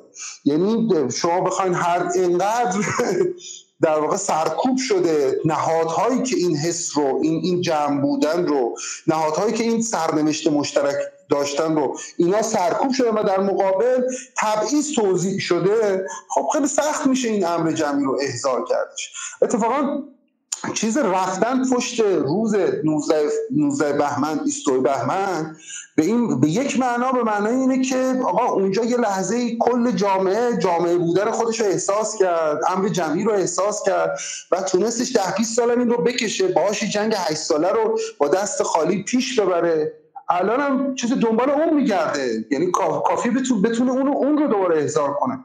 و خب چیز در واقع گرفتاری ها پیش اومد دیگه ماجراها شد که این بخشش خارجی بود بخش قابل توجهش هم خب تصمیم های داخلی بود. بسیار خب حالا بهش می‌رسیم فقط میگه مخاطبان گیج نشن من حالا من برنامه رو اداره می‌خوام می‌خوام مناظر مختلف دیده شه. یکم این که نه حالا ما واقعا بهش آگاه هستیم که از منظری که از بیرون نگاه می‌کنی منظری که از منظر کلان جهانی و ژئوپلیتیک به قضیه نگاه می‌کنی واقعا ایران در این جنگ بیپایانه که در جای حق هم و داره از جایی دفاع می‌کنه که 200 سال پیش باید شروع میکردش از پروژه استقلال خواهی که میگم از زمان عباس میرزا و قبلش خب جز اولین بدیهیات این کشور رو و من معتقدم که بقیه هم روی این بیاد این رو ما در شکی نداریم ولی همزمان هم به این آگاه هستیم. هم من هم خانم مسروقی هم بقیه بچه جدال که اگر یک شهروند در داخل ایران چشمش باز کنه با توجه به همه تبعیض ها و به شکلی همین از بین رفتن پروژه جمعی که آقای خراسانی هم بهش اشاره کرد یعنی که ما دیگه ما نیستیم. خب بعضی از ما بهترانن بعضی از ما بدترانن و غیره و غیره و هر کم پروژه شخصی خودش داره در بعضی براشون در قالب یه اپلیکیشن کانادا و رفتن از اینجا بعضی در قالب چه می‌دونم جا مهر درست کردن و بالا رفتن از نردبان قدرت و غیره. برای همین پروژه ما به حد زیاد تحلیل رفته. و برای همین در داخل فهم اینکه حالا واقعا انقلاب شده دستاوردهایی داشته سخت‌تره. این دو تا خیلی در تضاد نیستن. اینکه دوربین اینجا به کاری در داخل بذاری خب اوضاع سختتر به نظر میاد. از بیرون که میای نگاه می‌کنی بالاخره ایران داره راه خودش رو باز می‌کنه و این مسیر واقعا باید ازش دفاع کرد. من میرم سراغ آقای کلانتری. خانم نصر شما اگه میشه خودتون آماده کنید. آقای کلانتری چون به شکلی روی بحث ادا بحث فساد هم کار می‌کنن. چه بس حالا من نمی‌خوام شب انقلاب خیلی خیلی تلخ بشه. خب ولی به عنوان کسی که حالا هم حزب بوده هم فارس کار می‌کرده همین که بالاخره از نزدیکان احمدی نژاد بوده و همین که الان خارج از کشور و نمی‌دونم حالا ضد انقلاب هست نه خودش خواهد گفت. و روی فساد هم یک نقشه از فساد در جمهوری اسلامی داره به نظر من خوبه. شب شما بخیر آقای کلانتری خوش آمدید. سلام شب شما بخیر. حال شما خوبه؟ خب شما چی آقای کلانتری شما اگر با این دانشی که امروز دارید سال 57 برمیگشتین چون جپن بودین البته سالها درسته؟ یه مقدار کمی بله سال. چون جوان هستین البته احتمالاً زیاد نبودید اگر با این دانشی که الان دارید ببینید در قضیه فساد و فساد خانواده های متنفذ و اولیگارشی های جمهوری اسلامی یک اگر به بهمن 57 برمیگشتید کجا میستادی و دو آیا همچنان می‌رفتین جبهه به جان خودتون به خطر بندازید؟ عرض کنم خدمتتون اگه اجازه بدید ببینید من یه مقدمه بگم. ببینید عمده مردمی که انقلاب کردن در ایران مردم متشرعی بودند که به تأسی از آیات قرآن سخنان معصومین به خصوص سخنان مولای متقیان در نهج البلاغه. به دنبال عدالت و معنویت بودن. همه این مردم همه این روح و عقل جمعی حکومت و قدرت رو در واقع ابزاری برای دستیابی به دادگری و معنویت می‌دونستن. و اونو خلاصه نمی‌کردن به اجرای فروع دین یا قوه قهریه. اما وقتی که انقلاب پیروز میشه هر چقدر که از اون روزهای اولیه ما فاصله می‌گیریم از این برداشت هم دور می‌شویم. واقعیت اینه که من فکر می‌کنم که دیگه یه جایی می‌رسیم که خود قدرت و حکومت به هدف اصلی تبدیل میشه. و اون آرمانهای انقلاب 57 از یاد میره. ببینید ما یه اصل مترقی داشتیم. اصل سوم در پیشنویس قانون اساسی. که در اصل سوم می‌گفت که آرای عمومی مبنای حکومت است. اما چه اتفاقی میفته در جلسات خبرگان قانون اساسی چی میشه؟ میان این اصل رو شرح شرحه می‌کنن این اصل سوم تقسیمش می‌کنن. به اصل پنجم و شوراها. یعنی ولایت فقیه رو هم اضافه می‌کنه و شوراها. یعنی اصل سوم که مبنای حکومت آرای مردمه به سه قسمت تقسیم میشه. حالا ما بگیم به سه قسمت مساوی نه به سه قسمت مساوی هم نمیشه. جلوتر که میام در بازنگری قانون اساسی سال 68 بینید شما چه اتفاقی میفته حتی اونجا در جلسه سیوم وقتی تصمیم می‌گیرن که دوره رهبری ده ساله باشه به جز آقای خمینی که مؤسس رهبر مؤسس حالا می‌خوان رهبر جدید انتخاب بشه به بعد این بازنگری. باز هم در جلسه سی و یکم و این زمان رو برمیدارن. میگن آقا نه دیگه زمان نباشه دیگه نمیشه محدود کرد ولایت فقیه. جلوتر ما میایم. ببینید تئوریسین هایی هست مثل آقای مؤمن قومی می‌خوام ببینم چجوری می‌خوام روند بگیرم. چجوری شکل میگه ما چقدر از اون آرمان ها فاصله می‌گیریم. ببین آقای مؤمن قومی میاد به سراحت میگه میگه آقا شما فکر نکنید جمهوری که ما میگیم جمهوری اسلامی در ایران مثل جمهوری که در فرانسه نه یه اشتراک لفظیه این حرف خود آقای قومیه. یعنی شما فکر نکنید که ما جمهوری فرانسه قدرت ما ناشی از رأی ملته نه خیلی اینجوری نیست. رأی مردم اینجا فقط صرف منطبق شدن بر ولایت ثابت شده. این عین حرف آقای قومی. جلوتر میام روحانیون دیگه باز از این هم پیشرفتتر پیشرفت می‌کنن تو این حوزه. ببینید آقای مهدوی کنی میاد به عنوان رئیس خبرگان میگه آقا مثلا نظارت مراقبتی خبرگان رو بر رهبری رو کردن حیز انتفاع ساقط می‌کنه میگه این نظارت اصلا مراقبتی نیست. این نظارت حراستیه تقلیل میده نظارت خبرگان به رهبری. جلوتر از اون آقای یزدی در سال 90 اصلا میاد یک یه نطخ چجوری بگم به قاعده لطفی می‌کنه در ولایت فقیه. و صحبت از معصومیت استراتژیک رهبری می‌کنه. خب این الان اومدیم جلوتر.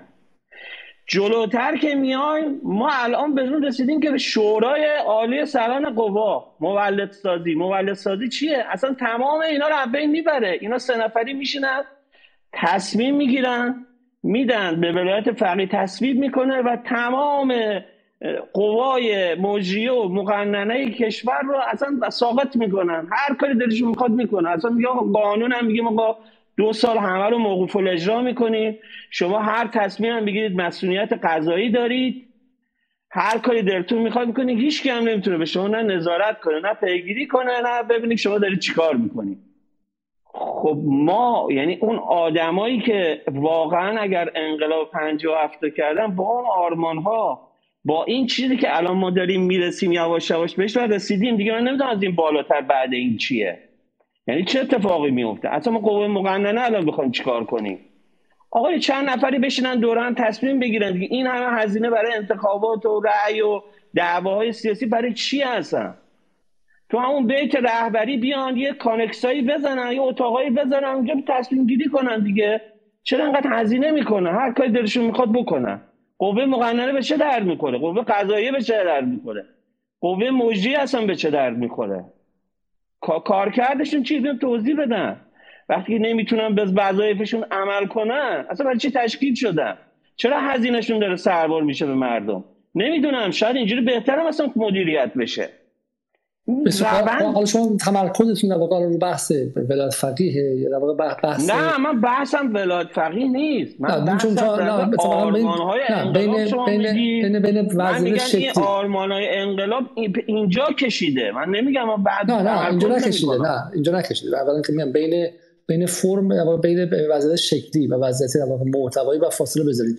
چون شما همین مثلا به شکلی بحث عدم عدالت رو که به ولایت فقیه مربوط نیستش. خب شما عدم عدالت رو می‌تونید در دهه 60 به خاطر مسائل دیگه حالا بحث جهانیش رو هستش. اینکه آقا چند موقع سوسیالیسم در جهان هنوز هست سیاست اقتصاد دولتی همچنان هستش و غیره و بعد از اون در خود جهان عوض میشه در ایران وارد میشه و غیره.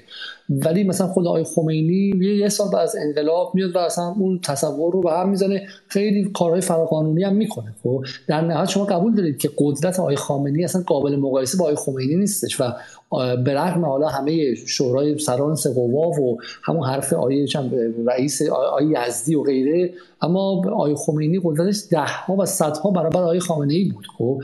یعنی یک جمله ای که می‌گفت اصلا کسی توان و یارا و تصوری نداشت بخواد باش مخالفت کنه یا حرفی رو حرفش بیاره خب؟ حالا همه این به شکل مانورها و آکروباتیک حقوقی که از سال به شکلی 77 تو ایران اجرا شده برای افزایش قدرت رهبری به یه علته و این علت که قدرت واقعی رهبر قابل مقایسه با قدرت رهبر در دهه اول نیستش. رهبر دهه اول رهبر کاریزماتیک بود که می‌گفت کن می‌شد فیکون همه انجام می‌دادن خب؟ و رهبر دهه دوم اصلا چند به شکلی چون رهبر غیر کاریزماتیک دومه و پس از اونه با بحران به شکل اقتدار روبروه. برای همین باید این کارها رو انجام بده.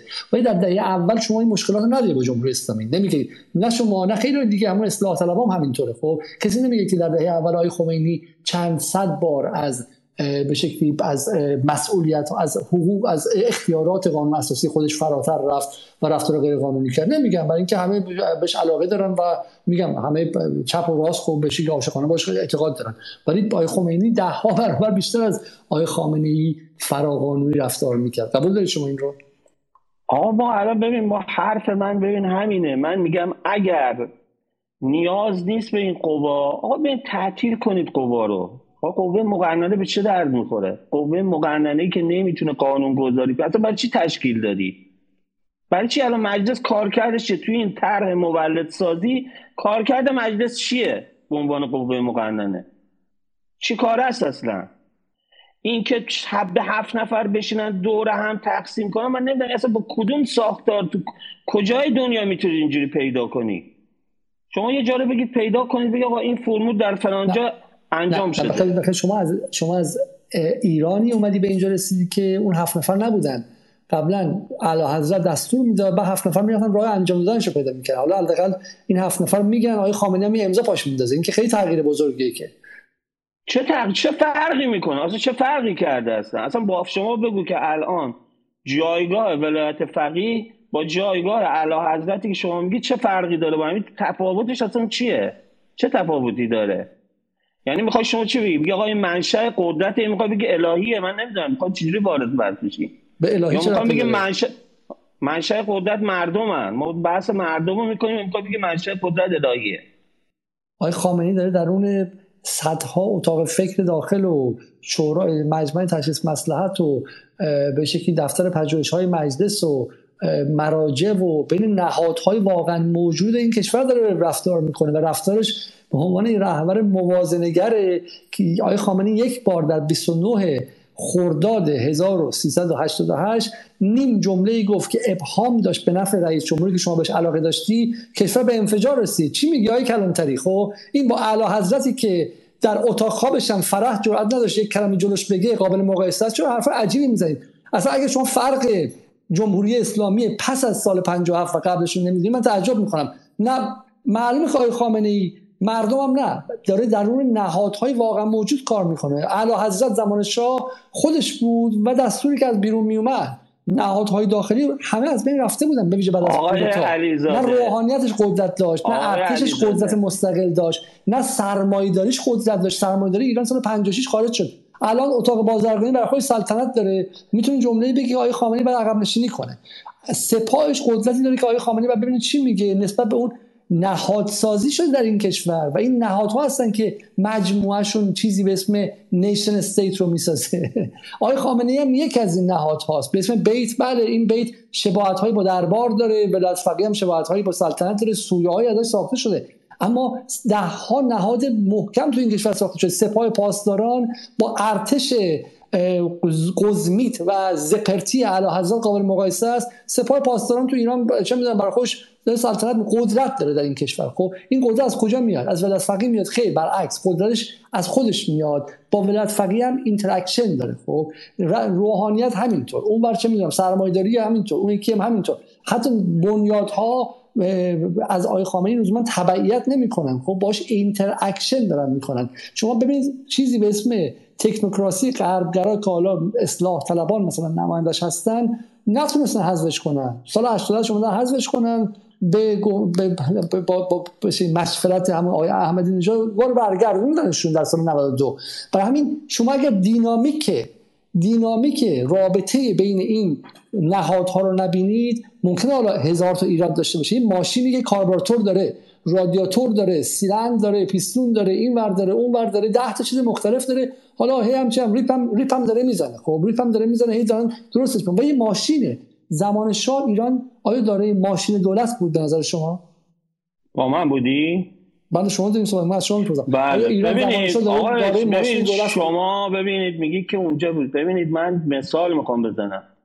ببینید در اواخر آخر پهلوی پهلوی دوم از تاریخی ما یه چیزی هفتاد و دو تا خاندان اولیگاریش داریم که بخششون هم اموالشون هم چیز می‌کنن مصادره می‌کنن. پنجاه و دو تاشون این ثابت شده دیگه. الان چند تا داریم؟ الان من به شما قول میدم بالای بالای هزار تا بالای هزار تا. ما سیزده هزار آیا این چیز بدیه؟ آیا این چیز بدیه لزوما؟ بله بده. چون اولگاریش هم دارن فساد اولیگارشی. اولیگار اولیگارشی هم دارن فساد اولیگارشی با فساد یکی نیست. الان بخاطر شما نه نه با فساد یکی نیست. اما دارن فساد می‌کنن اتفاقا همینا درست. ولی ولی به قول شما الان هزار تا هست. الان آقای خامنه ای می‌تونه به اینا بگه برین خونتون و همتون مصادره می‌کنن؟ آقا من کاری ندارم. من میگم اگر ما فرمول ما درست بوده آقا این فرمول ما درست بوده. چرا خروجی شده این؟ اصلا انقلاب مردم کردن که این خاندان سالاری از بین بره. چرا برگشتیم به خاندان سالاری بدتر از پهلوی اول دوم؟ برگشتیم به قاجار. شما نگاه کنید وضع چجوری. آقا این دیگه واقعیت ما این واقعیتی که نمی‌تونیم انکار کنید توی خورشید که ما نمی‌تونیم به سمت خورشید خاک بپاشیم که می‌تونیم بپاشیم میگیم نه نه, نه. دو تا مسئله است. یکی اینکه نه فقط در جمهوری اسلامی ایران بلکه در از 188 که 198 کشور جهان در سال 97 شون این باور وجود داره درست یا غلط؟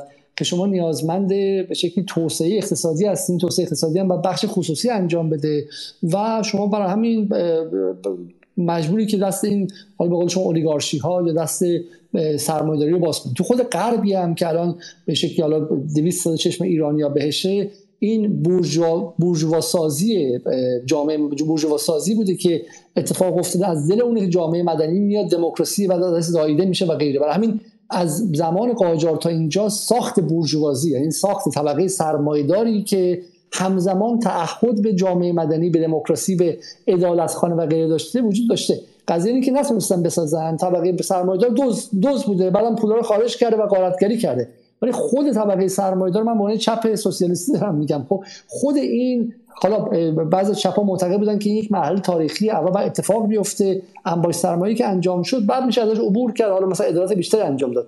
ولی چین هم توش اولیگارشی اتفاق افتاده. مهم اینه که این نسبت این اولیگارشی با دولت ملی چیه؟ آیا این اولیگارشی در خدمت دولت ملی و منافع ملیه یا اینکه نه؟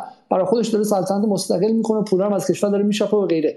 ولی بالاخره هم جمهوری اسلامی که حالا وعده حکومت سوسیالیست هم نداده بوده که اگرم داده بوده تو اون دهه میگم سال 90 میلادی اتفاقات در همه جهان عوض میشه.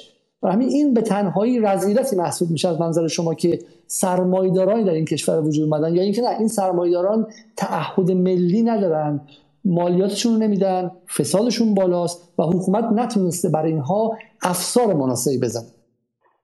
بابا دعوای ما هم همینه دیگه. ما میگیم که آقا شما که اومدی به عنوان حکومت الان شما میگی سپاه قدرتمنده. سپاه اگر قدرتمنده چطور نداشته؟ جلوی نتونسته جلوی 200 میلیارد فرار سرمایه رو تو این ده سال بگیره. این قدرت به چه درد می‌خوره؟ شما قدرت رو چی, چی می‌بینید قدرت این که فقط ما بتونیم مثلا بریم ارز اندام کنیم برای کشورهای همسایه‌مون. نمی‌دونم در جهان ارز اندام کنیم قدرت کجاه یعنی من می‌خوام این قدرت سپاه کجاست. اگه قدرت داره خب چرا نتونسته جلو اینو بگیره؟ چرا جلو این فرض سرمایه رو نمی‌گیرن؟ اگه بخوایم مستاقی وارد بشیم من دونه دونه به شما مستاق میگم. که اون آدمی که الان رئیس سند سنف یک سنف مهمه یه سنف مهمه توی کشوره داره توی تورنتو برج می‌سازه. کدوم کشوری این اجازه رو میده به این آدم؟ فعالیت. شما من یه دونه مثال به من بزنید. بگید کدوم کشوری اجازه رو میده توی دنیا؟ چه کشور کمونیستیش باشه سوسیالیستیش باشه چه سرمایه داری یه دونه اجازه مثال بزنید دیگه. چجور اجازه میدن که این کارو بکنن؟ با چه چیزی به این طرف اجازه میدن؟ چرا بچه های آقای ولایتی که مشاور ویژه آقای خامنه ای سی و خورده ای نمی‌دونم. نمی‌تونی پستاش هم بشموری میان و در ترکیه میان برسازی می‌کنن. اینو کی می‌تونه توضیح بده؟ چرا پسر فلان آقایی که در بیت رهبری همه کار است شرکت فروش ملک داره در چین؟ نه همه اسنادش هستن من این حرفایی که می‌زنم حرف علکی نمی‌زنم. همشون مستند میگم به شما. سنداش هم هست. اینها رو چرا نمی‌تونم؟ این قدرت سپاه کجا می‌خواد به درد بخوره؟ اینو به من بگید به قدرت به کجا می‌خواد به درد بخوره؟ قدرت باید بخوره به درد مملکت بخوره دیگه. باید به درد طبقه مستضعف بخوره دیگه. قدرت این نیست که بیای تو کاور کنی که بله آقا بیا الان هم اینا تصفیه کردم مولد سازی. 108 هزار میلیارد تومن منابع عمومی رو دوباره قارت کنید یه انقلاب مالکیتی کنید علیه دوباره محرومین جامعه. دوباره بره تو جیب همون مفخوره اتاق بازرگانی. دوباره بره تو جیب همون کارگزاران. همون لعنت الله علیه هایی که از دهه هفتاد اومدن و مملکت رو در همه عرصه نابود کردن. دوباره اونا رو ما فربه می‌کنیم. آقای عدالت یعنی چی؟ عدالتی که اگه یه دونه نتونه گردن کلفت و بزنه زمین گردنشو بزنه این عدالت عدالت علی که هیچ عدالت معاویان نیست. برادر من شما چی میگه عدالت علی؟ حالا کسی نمیگه عدالت علی. ما حالا برمیگردیم به این نقطه. اینکه این صدایی که شما الان اینجا بلند می‌کنین بر چه اساسی بلند میشه؟ بر اساس خود انقلاب بلند میشه دیگه درسته؟ پس شما الان سوال من از شما اینه که نسبت شما با انقلاب چیه؟ اولا اینکه انقلاب که فراینده یعنی انقلاب کسی نگفته سال 57 شد دیگه تموم شد فردا صبحش همه به عدالت 100 درصدی می‌رسن استقلال 100 درصدی می‌رسن. دیگه هم همه آزادی 100 درصدی می‌رسن. نه ما گفتیم که انقلاب یعنی آغاز یک میشم تغییر یک پارادایم و جوان زدن یک سری خواسته هایی در ذهن آدم ها همین که شما الان عصبانی هستی از نبودن عدالت خب این محصول انقلاب دیگه. قبل از انقلاب چند تا آدم مثل شما بودن که عصبانی شن و اگر می‌گفتن بقیه چی می‌گفتن؟ گفتن که حالا علاوه هر چیز صلاح می‌دونه. اینکه الان بخشی از شهروندا با شما همدلی می‌کنن اینا باز محصول انقلاب همین سوال من باز برمیگردم به اینجا. اگر شما برگی به بهمن 57 چیکار می‌کنی؟ با انقلاب همراه با همه این دانش با اینکه آقا از دل انقلاب این خانواده اولیگارشی هم بیرون میاد. از دل انقلاب این فسادان ببینید آقای علیزاده قطعا بنده شخص خودم رو میگم فقط در مورد خودم می‌تونم میگم من انقلابی 57 م و سعی می‌کنم که این انقلاب رو به پیشرفت باشه نه رو به پسرفت. متاسفانه انقلاب 57 ما هر روز پسرفت کرده به جای پیشرفت. از چه منظری؟ به شما این لنزت رو در لنز ادالت خواهی بذاری؟ بله. ولی مثلا از نظر استقلال خواهی آیا پسرفت کردیم ما؟ کشوری که در به شکلی شهریور 1959 صدام اومد و به این روز انداختش 8 سال دست و پاش رو گرفت دیگه. حالا ما نمی‌خوام چم به شکلی چون حالا ایرانی هستیم فراموش کنیم. به صدام به شکلی به ایران فشار عجیب و کشوری با یک سوم جمعیت اون کار رو با ایران کرد. حالا الان ایران از نظر استقلال قابل مقایسه است با اون موقع. و این بستگی لنزتون رو رو کدوم یکی از معیارهای انقلاب بذارید برای رو معیار عدالت بذاری می‌تونید بگی عقب رفتیم یا جلو رفتیم. خب یعنی تو دهه 60 جلو رفتیم بعد عقب نشینی کردیم. برای رو معیار استقلال بذارید چی؟ آیا باز هم عقب رفتیم؟ عرض کنم خدمتتون که الان باید بیانیم اینا رو بذاریم. من به نظرم بذاریم توی کفه ترازو ببینیم که کدومش الان به درد مردم می‌خوام الان برای مردم اون 20 چند میلیونی که زیر خط فقرن می‌خوایم فکر کنیم و یه حجم عظیم از اینا زیر خط فقر مطلقن. می‌خوایم برای اونها چیز کنیم بیایم این ترازو رو بذاریم. ببینیم کدوم خیلی به دردشون می‌خوره. استقلاله به دردشون می‌خوره یا عدالته؟ آقای خراسانی گفتش که براش لحظه ای که به اون کسی که از خانواده اومد که توش اعدامی بوده و زندانی بوده و غیره خب لحظه ای که برای من این کفه عوض شد وقتی بود که به عراق و افغانستان و لیبی و سوریه و یمن و اینجاها نگاه کردم. شما شما چی؟ شما براتون این نگاه وجود داره؟ یعنی خب بالاخره اون 20 میلیون هم که زیر خط فقر هستن ما الان دیشب با خانم نصرآبادی درباره سوریه برنامه داشتیم که الان زلزله اومده و حتی براشون فرستادن پتو و آب ممنوعه چون هنوز هم زیر تحریم ها و زیر به شکلی زورگویی به شکل آمریکا هستن. این اگر اگر اینجا جنگ بشه چی؟ اون افراد زیر خط فرق وضعشون بهتر میشه. منظورم که اون نگاه آی خراسانی شما باش موافق نیستید. هستید؟ من یه بخشیشو با صحبت های خراسانی که موافق بودم من با تمام بخشش که مخالف نبودم که. اما اون بخش بحث اینه که اولویت با چیه؟ ببین اون بخشی که میگه اولویتش با اینه که این کشور اولویت در این منطقه اولویت اولویت آقای خراسانی استقلال میاد یه صحبتی می‌کنه. صحبتش هم بر همونجا من اولویت من شخص بنده استقلال نیستش. من اولویتم عدالت برای همین همین هم تئوریزه میکن تئوریم هم همینه. میگم اولویت من عدالت من نه که استقلال نباشه اما اولویت اول من نیست. اما آقای خراسانی زارن اولویت اولش استقلاله. حالا همینجا واسه من به شما برمیگردم اتفاقا چون می‌خوام بقیه مخاطبان با شما جواب بدم و گفتگو بهتون شکل بگیره. من میام سراغ آقای باگزبانی. سلام آقای باگز سلام میلا جان. حال شما خوبه؟ بفرمایید. اختیار شما هست. سلام مرسی از وقتی که دادین. من خیلی خلاصه در حد یه دقیقه میگم. اول در جواب آقای کلانتری این سوال خیلی کلیتره به سوال امشب که ما بیایم ریس صحبت کنیم راجع به مولد سازی و آبان 98 و من خودم با ایشون همدلم راجع به این قضای اقتصادی. ولی همونطور شما که شما گفتین آقای خامنه یه بازیگر بین بازیگرهاست و بر اساس تجربه تاریخی سالمترین و باهوشترین این بازیگرهاست و برای قضاوت کردن ایشون همونطور که خودشون هم گفتن فقط حرفایی که از دهن خود ایشون اومده بیرون رو باید قضاوت کرد. نمیشه هر اشتباهی که تو ایران اتفاق میفته پای ایشون نوشته بشه و ضعیف کردن ایشون از من ضعیف کردن ایرانه. و من خودم به شخصه فقط دو تا اشتباه یه دونه اشتباه صد درصد که خودشون هم اعتراف کردن که تهدید جمعیت بوده. مستقیما میشه مسئولش دونست. ولی حالا اقتصادم میشه انتقاد داشت بهشون دیدگاه های اقتصادیشون.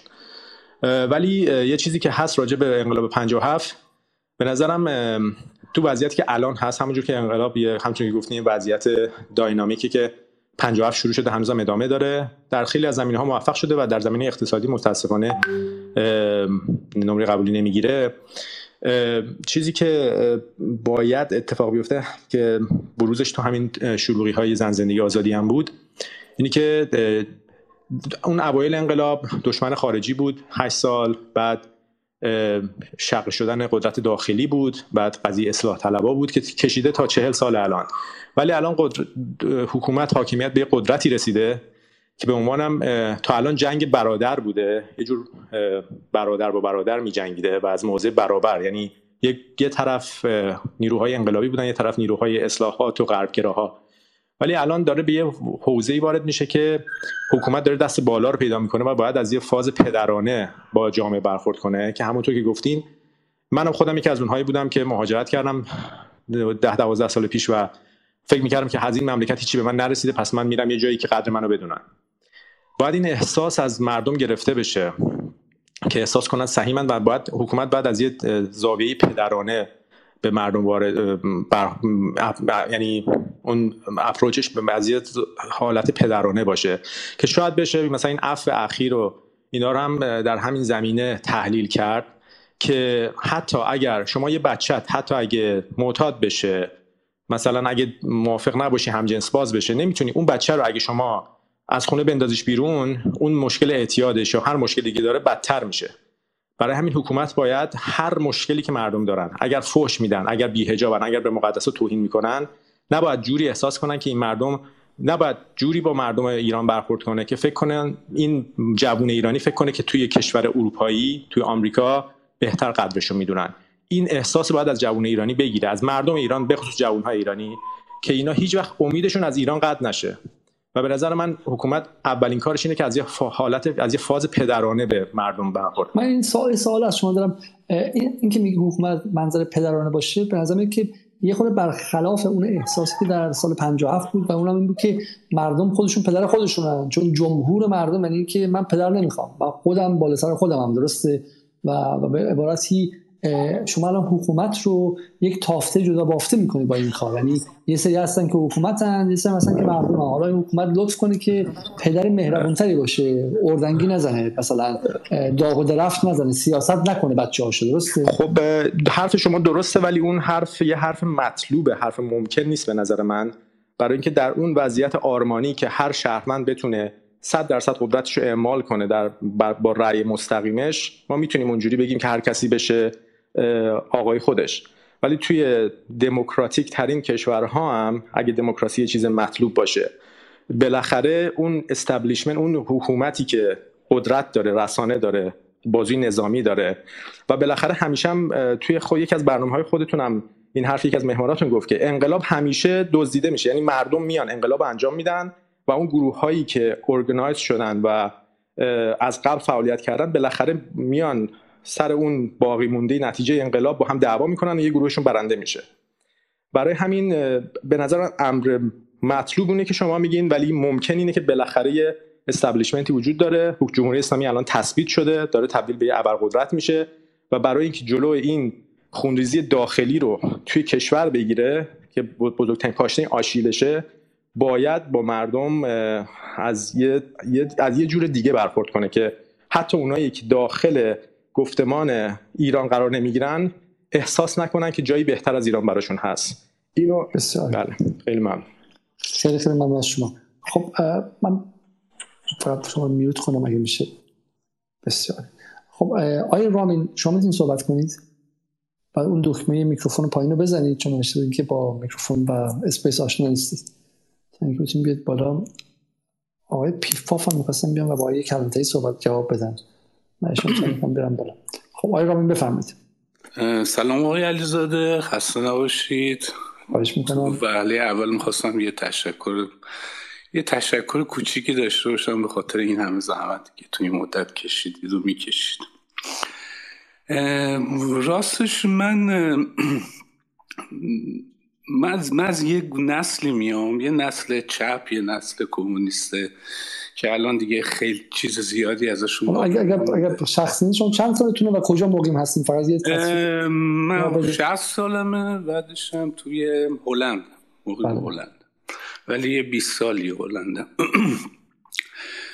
ما به حال از یه یه گذشته میایم از این نسلی میایم حالا شانسی که من داشتم به واسطه سنم هم تونستم هم دوره قبل از انقلاب خوب یادمه هم تو انقلاب شرکت داشتیم هم بعد از انقلاب مسائلی که برای ما پیش اومده بود و به حال خیلی یه فراز نشیبای خیلی زیادی دیدیم توی این مدت.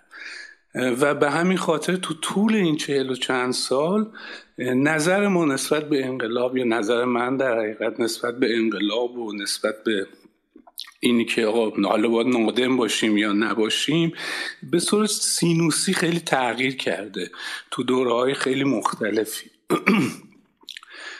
ولی بذارید در دوره قبل از انقلاب براتون شروع بکنم. دوره قبل از انقلاب خب ما یه بخشی کوچیکی بودیم از جنبش چپ ایران که اعتقاد بودن مارکسیست لنینیست بود و تو انقلاب شرکت داشتیم به شیوه های مختلف. ولی اینی که مثلا اون دوستان ما رفقای ما نقشی در وقوع انقلاب داشتند واقعیتش اینه که تو نبود. چون پنج سال قبل از اینکه قبل از انقلاب 57 تقریبا تمامی فعالین چپ تو زندان بودن و هیچ رهبری هیچ فعالی آزاد نبود. که آخرینش همون رفیق حمید اشرف بود که توی مهرآباد توسط ساواک خونه تیمی بهشون حمله شد و کشته شد. و بعد از اون تا دوره تا زمان انقلاب آزادی زندانی سیاسی هیچ نیروی چپی عملا فعال نبود. و نیروی چپ زمانی اومد تو به انقلاب شرکت کرد که انقلاب در حال وقوع بود. یعنی تو زمستون 57 ولی خب تو همون دوره هم ما فکر میگیم چون اون موقع بحث ما این بود که تضاد اصلی اون تضاد خلق و امپریالیسم این مهمترین تضاد اون دوره بود تو دوره جنگ سرد و اینا. به همین خاطر خب تو انقلاب بودیم تو انقلاب شرکت فعال داشتیم ولی سعی می‌کردیم مثلا مرزبندیمونم با هوادارای اسلامی مثلا که اون زمان به حزب الله معروف بودن یه مقداری این مرزبندی رو داشته باشیم. ولی خب عملا نمی‌شد. خیلی سخت بود. چون اونا قدرت بسیار بسیار زیادی داشتن. و تقریبا تمامی جامعه با انقلاب همراه بود. روشن فکراش همه. یعنی اون چیزی که این روزا به شکل یه شکل کاریکاتور از آدمای عقب مونده و وحشی تو این تلویزیون های مثلا من و تو نشون میده از انقلابیون اون دوران. ولی واقعیتش اینه که اینطوری نبود. تمامی کانون روشنفکری ایران تمامی نویسنده اساتید دانشگاه شاعرها نویسنده همه همراه انقلاب بودن. و من حالا شانس اینو داشتم که خب با چشم خودم یکی از بزرگترین انقلابای عصر خودمون رو دیدم. که دیگه نظیرش رو بعد از اون دیگه هیچ وقت اتفاق نیفتاد پیش نیفتاد برای همین در بزرگی و شکوهمندی و عظمت و انقلاب هیچ تردیدی نیست. هیچ کسی نمی‌تونه اینو منکر بشه. حالا با تمام سختی ها و تمام اشکالاتی که بعدها به وجود اومد ولی اون یک انقلاب منظور این میستن که تظاهرات بزرگ بود. منظور بزرگی اون انقلاب چه چیزش بزرگ بود؟ اون همبستگی ملی اون جمعی که با تمامی گرایش های مختلفشون از چپ بگیر مارکسیستا بگیر از مسلمون ها روشن فکرهای سکولار کسایی که به هیچ چیزای مذهبی اعتقاد نداشتن ولی اینا هم همه عملا همراه با انقلاب بودن. و انقدر این سیل بزرگ بود انقدر عظیم بود که اصلا نمی‌شد اصلا غیر قابل اصلا نمی‌شد جلوش رو گرفت. این انقلاب اجتناب ناپذیر بود این انقلاب اتفاق میافتاد به هر حال. چون خیلی عظیم حالا, حالا پس شما چون حالا چون مارکسیست هم بودین چپ بودید بعدش وارد دوره سرکوب مارکسیستا میشید دوره خرداد چسب میشید. بعد کارتون به تبعید می‌رسه و غیره اصلا مثال خوبی هستید. حالا با آره. این تجربه که شما داشتید و با اون چیزی که داشتید چه اتفاقی میفته و بعد الان چون می‌خوام خود خلاصه کنم دوستان زیادی آره الان کجا وای میسید نسبت به انقلاب؟ آره من میگم که به هر حال ما ما یه گروهی هستیم یه نسلی هستیم که صدامون خیلی کم شنیده شده. چون تعدادمون خیلی کم بوده همیشه. و اصلا تو اینجور جاها تو space های این شکلی من هیچ وقت کمتر پیش می اصلا شاید تا حالا نشنیدم کسایی از این زاویه بیان به این مسئله برخورد کنن. بیشتر جوونا هن که یه دوره نه توی Clubhouse خب هستن. برای اغلب کسایی که تو انقلاب بودن میگم آیه کشکر من مثال زدم که شما می‌شناسید بله شرکت فدایی و غیره. ولی اونها اومدن و اعلام به شکلی پشیمان بودن کردن و گفتن که اگر برمیگشتن چنین انتخابی نمی‌کردن. برای اینکه این انتخابی بودش که در نهایت کفه ترازو رو قلای کلانتری گذاشتن.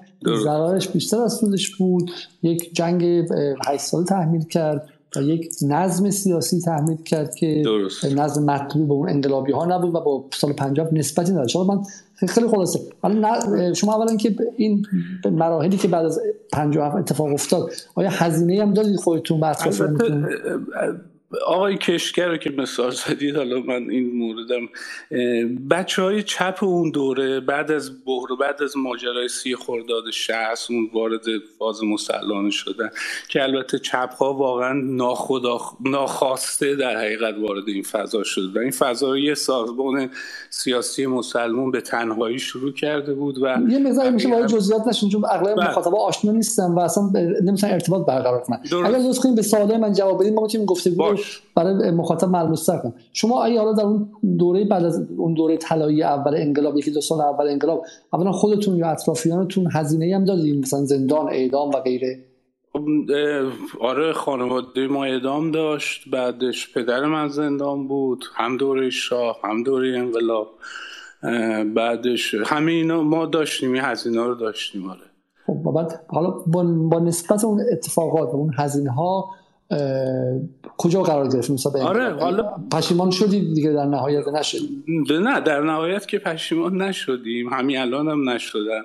ولی خب به هر حال کسایی که یه زمانی مارکسیست بودن یا ایده این شکلی داشته بودن همیشه تو این تناقضه گیر بودن. که آقا جمهوری اسلامی به هر حال چون ما ادالت خواه بودیم دیگه. البته جمهوری اسلامی هیچ وقت از ابتدا شعار ادالت خواهی که نداشت. اون شعار استقلال آزادی جمهوری اسلامی بود. و چون ساختار به هر حال ساختار سرمایه‌داری جمهوری اسلامی نمیشه انتظارات سوسیالیستی ازش داشت. نمیشه انتظارات عدالت طلبانه به اون شکل یا داشت و اینا. ولی به همین خاطر تو همین فرم تو همین شکلی که هست جمهوری اسلامی به غیر از اون دهه شست و اوایل, اوایل دهه هفتاد که واقعا ناامید کننده بود یعنی تمام شعارهاش در حقیقت انقلاب یه جورایی از دست رفته به نظر می رسید ولی الان تو دوره فعلی به نظر من که میشه گفت تو همون مسیر انقلاب قرار گرفته و داره مسیر رو داره درست داره طی می‌کنه. ولی خب مسائل میگم عدالت محوری که الان بحث شما هست بحث خیلی های دیگه هست اینا اشکالات اساسیه که یه بحث دیگه ایه. ولی به هر حال من فکر می‌کنم که دستاوردی که این حکومت با تمامی ضعفاش با تمامی ایرادهای عمده و اساسیش که داشت بسیار بسیار دستاوردهای بالاییه. اینا رو نمیشه منکر شد. جزی که حالا نمی‌دونم چی میگه؟ شما با آقای کاوه آقای کاوه میگه که از نظر آزادی که ما در واقع استبداد رو در قالب حالا بحث رهبری و اینهایشون میگه. بله. باستولیت کردیم. آقای کلانتری هم میگه که عدالت خوب در خانواده اولیگارشی که ما 60 خانواده اولیگارشی بود الان هزار خانواده اولیگارشی عدالت هم فرق نداره. وقتی این دستاوردهای بزرگ منظورتون چیه؟ دستاورد بزرگ بیشتر دستاورد منظورم دستاوردهای امنیتی دستاوردهای دستاوردهای استقلالیه. چون میگم یکی از دوستان تو اومد یه صحبتی کرد براش اولویت عدالت اجتماعی بود بعد چیزهای دیگه. ولی خب اون بستگی به طرف داره. الان من اولویت من در حقیقت اول امنیته. بعد استقلال بعد خب شما خب برای اینکه شما ایران زندگی نمی‌کنید و با مسائل اقتصادی ایران به روزمره درگیر نیستید دقیقاً دقیقاً. این این یه بله درسته. این یه اشکال عمده است. شاید یکی از دوستان من می‌گفت می‌گفت تو که اینقدر هواداری می‌کنی تو که اینقدر هستی خب چرا بر نمیگردی؟ من یه جواب خیلی ساده بهش دادم. گفتم ببین من برگردم من اون تخصصی رو ندارم که بخوام اینجا کارهای خیلی مفیدی برای این مملکت بکنم. در نهایت ممکنه بیکار بشم فشار اقتصادی روم بیاد دوباره خودم بشم. بخشی از اون ارتش غرزن ها و ضد حکومت شدن. پس شما بر نمیگین که به اپوزیسیون نپیوندید بسیار خب با این پایان بندی گمانم مطایبه آمیز. بذارید من برم آقای پیفاف آقای پیفاف می‌خواستم پاسخ بدم با آقای کلانتری. آقای علیزاده یه سلام میگم البته به همه همه. سلام سلام. یه چند نکته به نظرم رسید چون این نکات این نکته به نظر من یه از یه جنبه نقشه راه هم هست. ببینید یه تصوری وجود داره درباره جریان های سیاسی در ایران یا نهادها یا اشخاص در ایران. که این تصور یک تصور در واقع نمی‌دونم واژه شاید بگم مهمی بگیم غیر واقعی غیر در واقع مبتنی بر مناسبات تولید هستش که سپاه رو یا رهبر رهبری رو در مقام قدرت مطلق در تعیین سرنوشت همه مسائل می‌بینه و اینجوری فکر می‌کنه که سیاست های اون این نهاد یا این شخص یا فرض کنید این افراد به نحوی تعیین کننده همه چی هستن. این تصور اساسا مسئله نیروهای اجتماعی رو مسئله طبقات رو و پدیده های این گونه رو اصلا نمی‌بینه. یعنی حتی درون این ساختارها وضعیت طبقاتی رو بررسی نمی‌کنه. یعنی اینکه آیا سپاه به عنوان یک نهادی که یک جمعیت بسیار بزرگی در واقع درون خودش جا داده آیا مشمول تضادها و مسئله طبقاتی نمیشه؟ آیا درون سپاه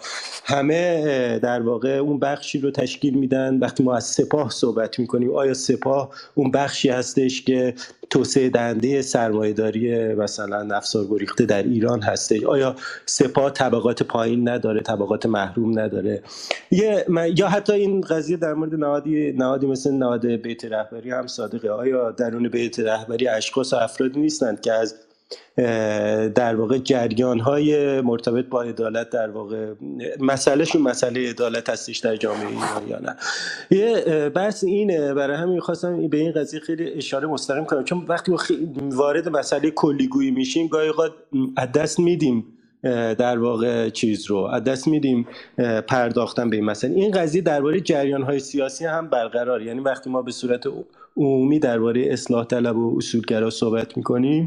اساسا یادمون میره که مسئله مناسبات تولید در واقع کجا میره و مسئله طبقاتی در کجا قرار داره.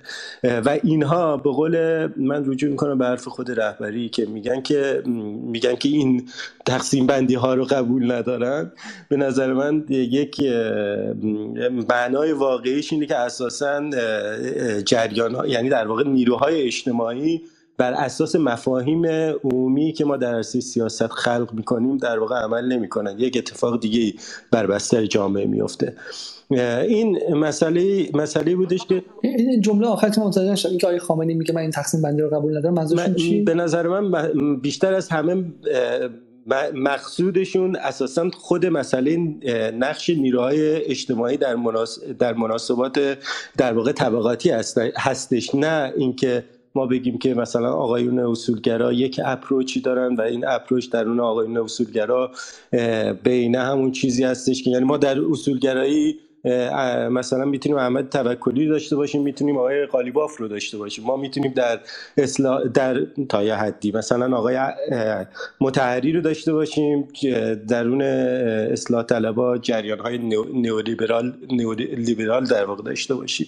برای همین این تقسیم بندی ها گاهی اوقات گول می‌زنن ما رو به خصوص که ایشون که گرایش عدالت خواهانه دارن به نظر من بد نیستش که از این منظر هم به ماجرا نگاه کنن.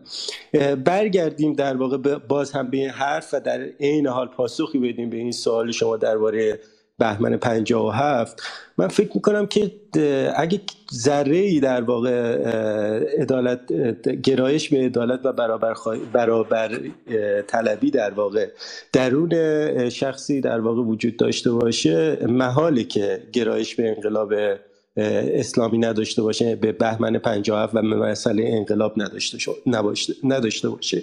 اگه شما استیمیت های اقتصادی اون دوره و فاصله دهک های بالا و پایین جامعه رو در واقع اگه بهش رجوع بکنید کی دلش نمی‌خواد به پیونده به انقلاب در واقع پا برهنه ها و محرومان و مستضعفان.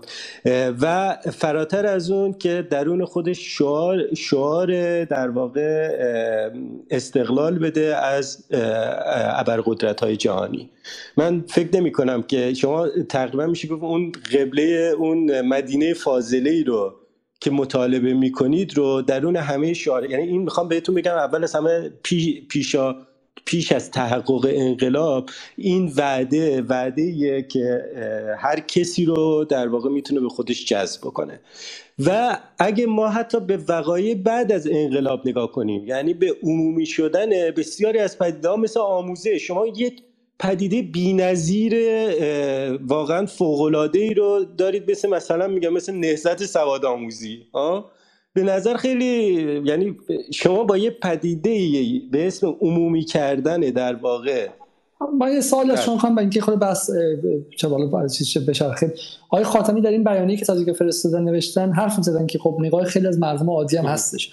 و, و میگن که باید نگاه کنیم که کدوم بخش از این دستاوردها محصول مرور زمان و محصول بشی تغییر زمانه و به کشورهای همسایه نگاه کنیم و با اونها مقایسه کنیم. ببینیم که شاید خیلی از اونها هم بدون انقلاب به اینها دسترسی دارن حرفش اینه که مثلا اگر من فتح کنم جمله رو اگر میزان راه زیاد شده میزان آموزش زیاد شده بهداشت زیاد شده خب ترکیه هم مثلا دهه 70 میلادی یا دهه 50 شمسی خب تعداد سرانه تخت بیمارستان یا تعداد سوادش خب خیلی کمتر بوده. اونم بالاتر رفته.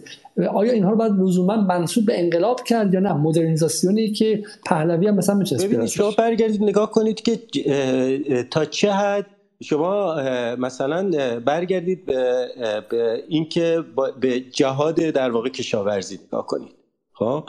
شما برگردید به نهادسازی ابتدای انقلاب نگاه کنید و بعد بیاید بگید که آیا پهلوی هم همین اپروچ داشت برای تغییر در واقع وضعیت مثلا جامعه ایران. شما به کشوندن دانشگاه به کوچکترین شهرهای ایران به بزرگترین میشه شما به وضعیت به همین وضعیت زنان در واقع در جامعه ما به وضعیت زنان دانشگاهی به جمعیت بزرگ زنان دانشگاهی در جامعه ما نگاه کنیم و بعد بیایم در مورد این صحبت کنیم که آیا این قصدیت انقلاب بوده؟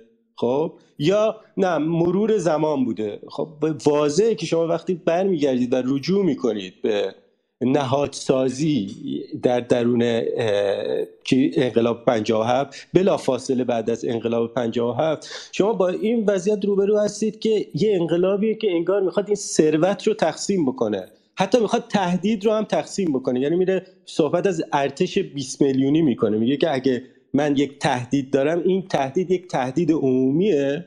و تمام توده ها رو بسیج می‌کنه. حتی آدمایی رو که مثلا نه آموزشی دیدن نه چیزی دیدن و از اینها در واقع جنگجو در واقع به وجود میاره. یعنی شما آیا می‌تونید بگید این محصول زمان محصول مثلا یه پروسه که به صورت خود به خودی و توسعه خود به خودیه؟ یا برمیگردید به نهادها نگاه می‌کنید. نهادهایی که می‌خواد راهو به روستاها بکشونه می‌خواد نمی‌دونم سواد رو به پایین ترین به به افرادی که حتی تشویق می‌کنه افراد حتی با سن سال بالا رو که بیان مثلا آموزش ببینن نه برای آینده که بگه که بیایم حالا بچه هایی که تازه قرار بیان مدرسه باشه نمی‌دونم به وجود بیارن که در روستاها.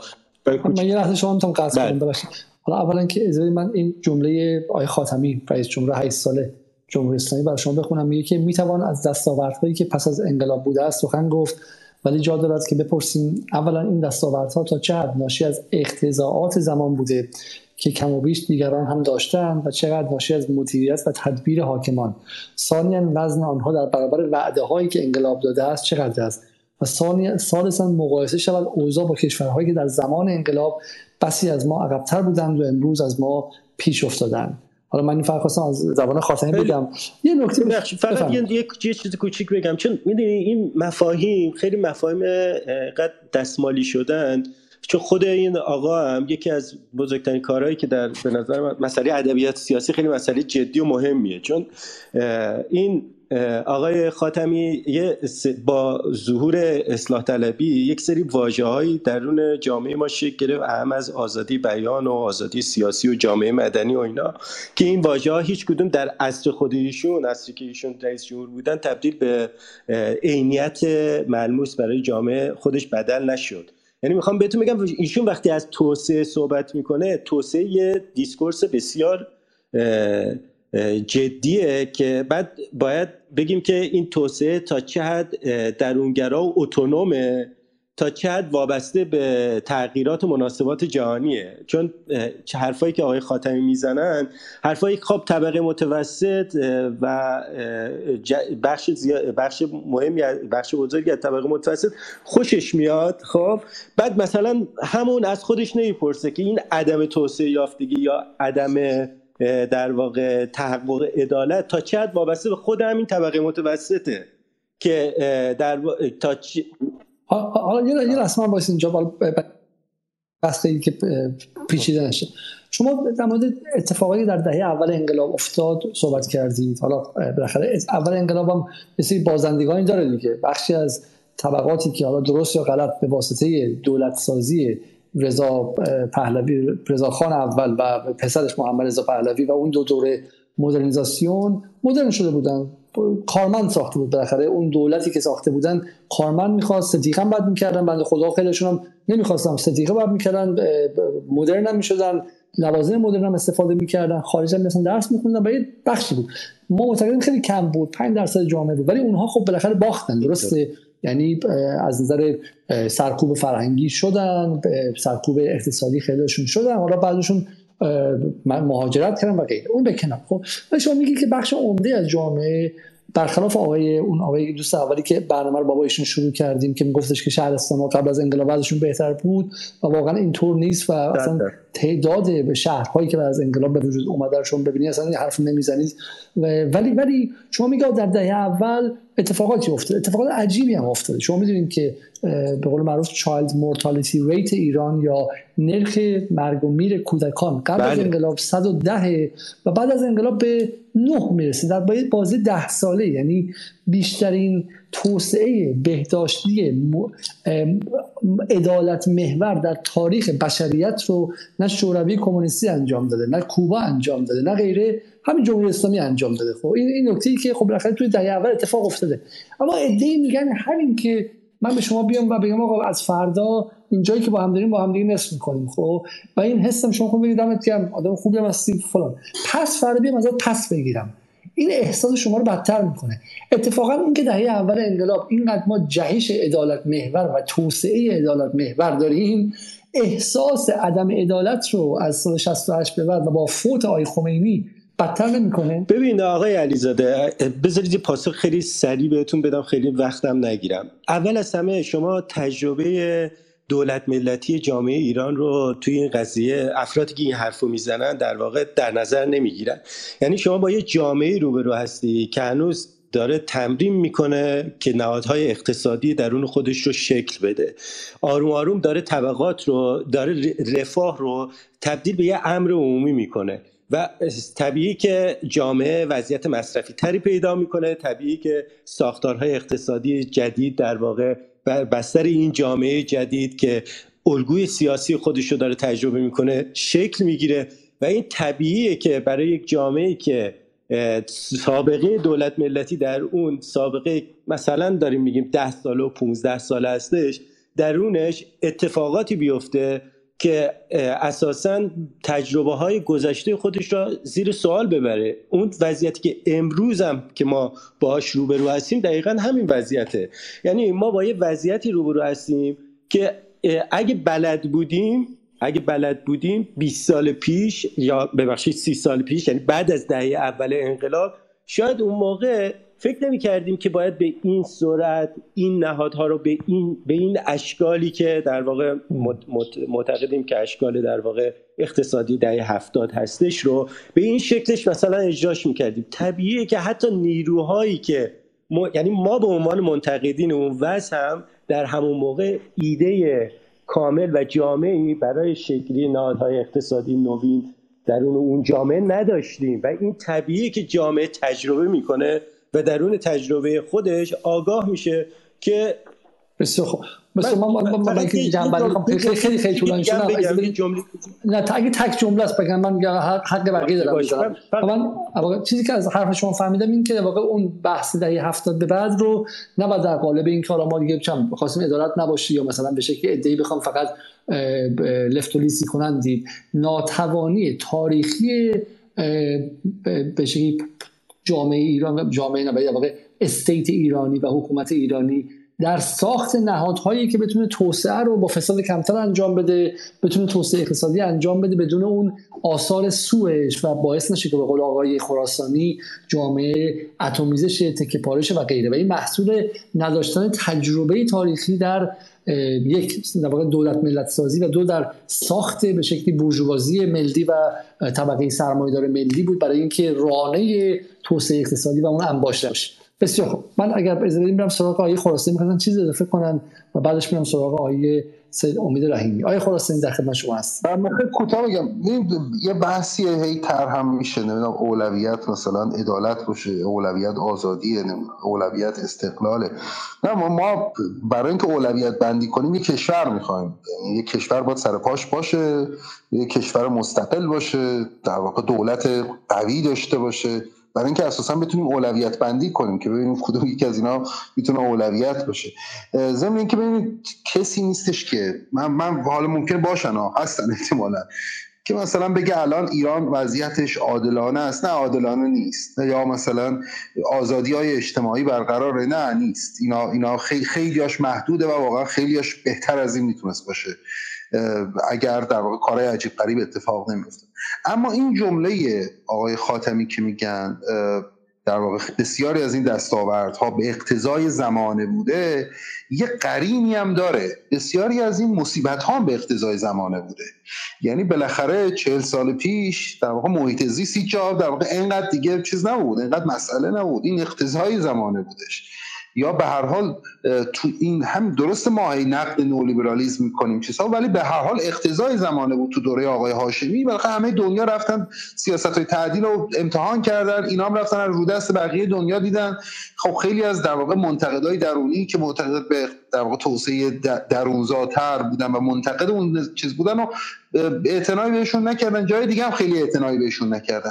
یعنی این این دو طرف رو باید دید. تا بشه مقایسه کرد. وگرنه اون جمله تکا تنها تقریبا بی‌معنیه. مرسی. این جمله که حالا ما آقای پیفاف میگم اسم شما چیه؟ خیلی دوستانی که در توییتر اسمای اینجوری دارن اسم ماکانه آیه خب آیما شما شما ایران نیستید من ایتالیا هستم. بله. شما ایتالیا هستن. من فایده بگم که دوستان جایگاه خودشون و نسبت شما منافع به شکلی هر روزه و دعوای هر روزه اقتصادی مشخص شد آیا پارسانی نگاه شما به این حرف آقای ماخان زد چیه؟ اینکه در دهه 70 هم ما خودمونم پستر مرحوم رفسنجانی از خود من شخصا هر روزی یه بار ازش یاد می‌کنم و یک به نقد ازش می‌کنم یه حمله بهش می‌کنم ولی ولی بحث اینه که حالا فقط هم بحث به شکلی نئولیبرالیسم دوره رفسنجانی نبود. این ناتوانی تاریخی ما بود در اینکه بتونیم اون انباش رو انجام بدیم. نهادهای لازم به شکلی پیوستش رو انجام بدیم و بتونیم اون توسعه اقتصادیه رو حالا حتی شکل نئولیبرالیش رو با فساد کمتر انجام بدیم بدون پاره پاره شدن جامعه و غیره. و چه بسا به صورت پیشرسی دنبال اون چیزی که در علوم اجتماعی به اسم بورژوفیکیشن یا بورژواسازی جامعه جامعه محسوب میشه رفتیم. قبول دارین حرف آقای ماکان رو یعنی تو یه داستانی وجود داره. درسته. آره ما نهادهای تاریخیمون نهادهای دولت سازیمون در واقع نهادهای مبتنی بر دوله و نهادهای ضعیفی هستش و ما مبتلا به مسائلی هستیم که تقریبا عمده تقریبا از 190 خورده کشور 15 تاشو جدا کنیم. بقیه کشورهای در حال توسعه مبتلا شن. ما یه تاریخ موازی داریم که در واقع تو جغرافیای دیگه ای داره رقم می‌خوره. تونس مراکش نمی‌دونم مصر اینها هم همین موزلات رو دارن. یعنی اینها هم موزل عدالت اجتماعی فساد چه می‌دونم تا حد زیادی نداشتن آزادی های سیاسی همه اینا رو دارن. ولی در این حال نهاد در واقع نهاد نهادهای دیگه ای رو هم نتونستن بسازن. یعنی اینا همچنان کشورهایی که با ارتش های کاملا عموما وابسته یا بخش زیادی ارتش های بسیار قوی که خب خیلی به اروپا بست به غرب وصله. می‌خوام بگم یه بالاخره یه چیزی وجود داره اینجا. یعنی ما مسائل اینجا رو باید توی بستر معضلات کشورهای در حال توسعه ببینیم. خیلی تکینه نمی‌تونیم ببینیم.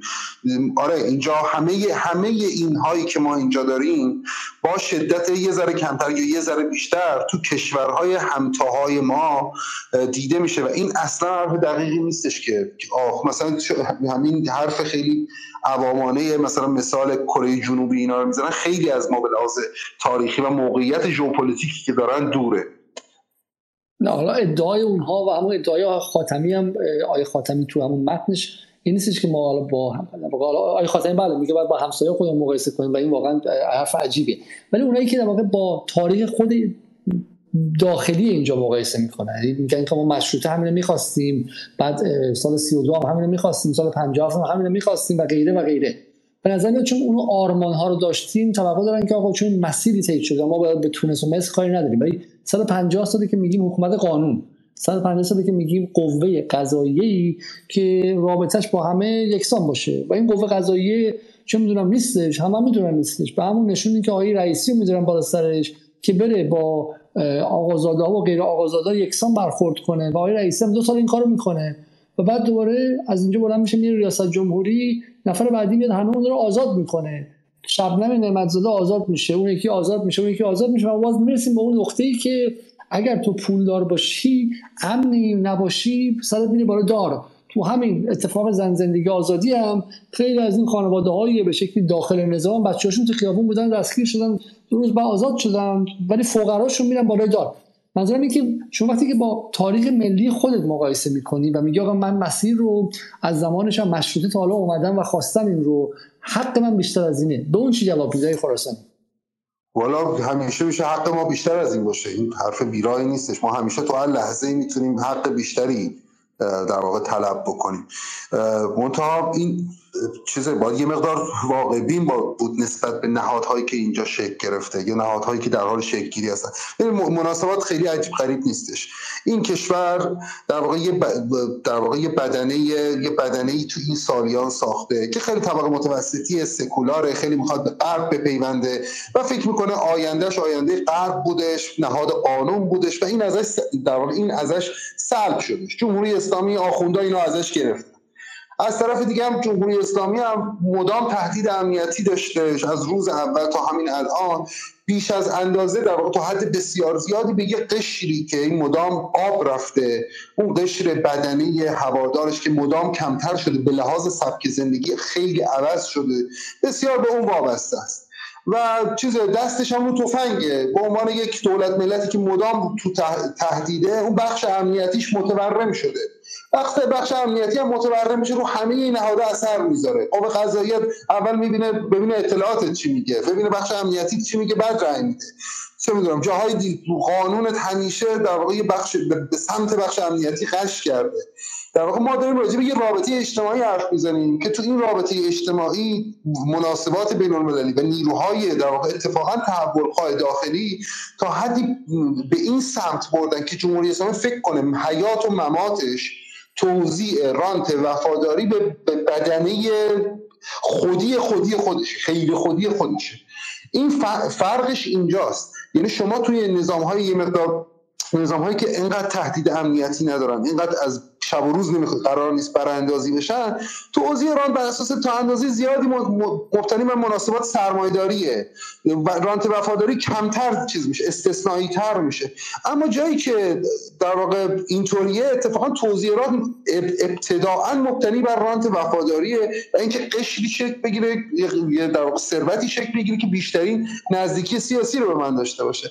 به نظرم ندید ندید آقای خاتمی بهتر از من چیزا رو می‌دونم و بقیه هم که داخل نظام هستن این این هندسه رو می‌دونن و می‌دونن مادامی که این کشور تهدید بشه ما مادامی که این کشور هواپیما بی 52 واسش بلند بشه مدام نمیشه. اون, اون اگر یا باید به کل وا بده یعنی کل بگی که تموم بلش کنه اصلا دست از پروژه کشور شدن و استقلال و دولت سازی و اینها می‌کشم.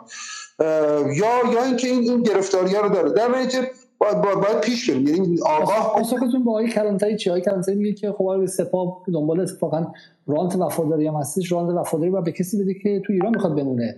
200 میلیون 200 میلیارد دلار. حالا ادعایشون بودش. خروج سرمایه از این کشور رفتن به کانادا و انگلیس و جاهای دیگه توسط اون که رانت وفاداری نیستش که. رانت غارته و رانت اتفاقا دقیقا در مسیر مخالفشه. اون چه شما معنا می‌کنید. رانت وفاداری عمدتا بخش زیادیش قارت میشه.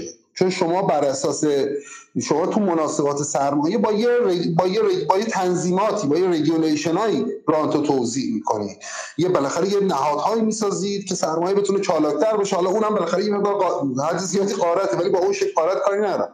ولی اتفاقا تو نفس رانت وفاداری اینه که چیز ضد تنظیماته یعنی تو چیز اون بخش میاد میگه من می‌تونم برم برات فلان چیز رو بسازم. این این دولت هم به هیچ شرکت خارجی به هیچ شرکت دیگه دسترسی نداره. میگه بیا این پول برو بساز. اون بخش از پول خارج می‌کنه پروژه هم نصف و نیمه می‌سازه. دولت هم مجبور به نفر بعدی که می‌خواد چیز کنه میگه ادعا می‌کنه من می‌تونم بسازم دوباره به اونم بده. یعنی می‌خوام بگم تو ذاتش اینه. وگرنه بسیار خوب.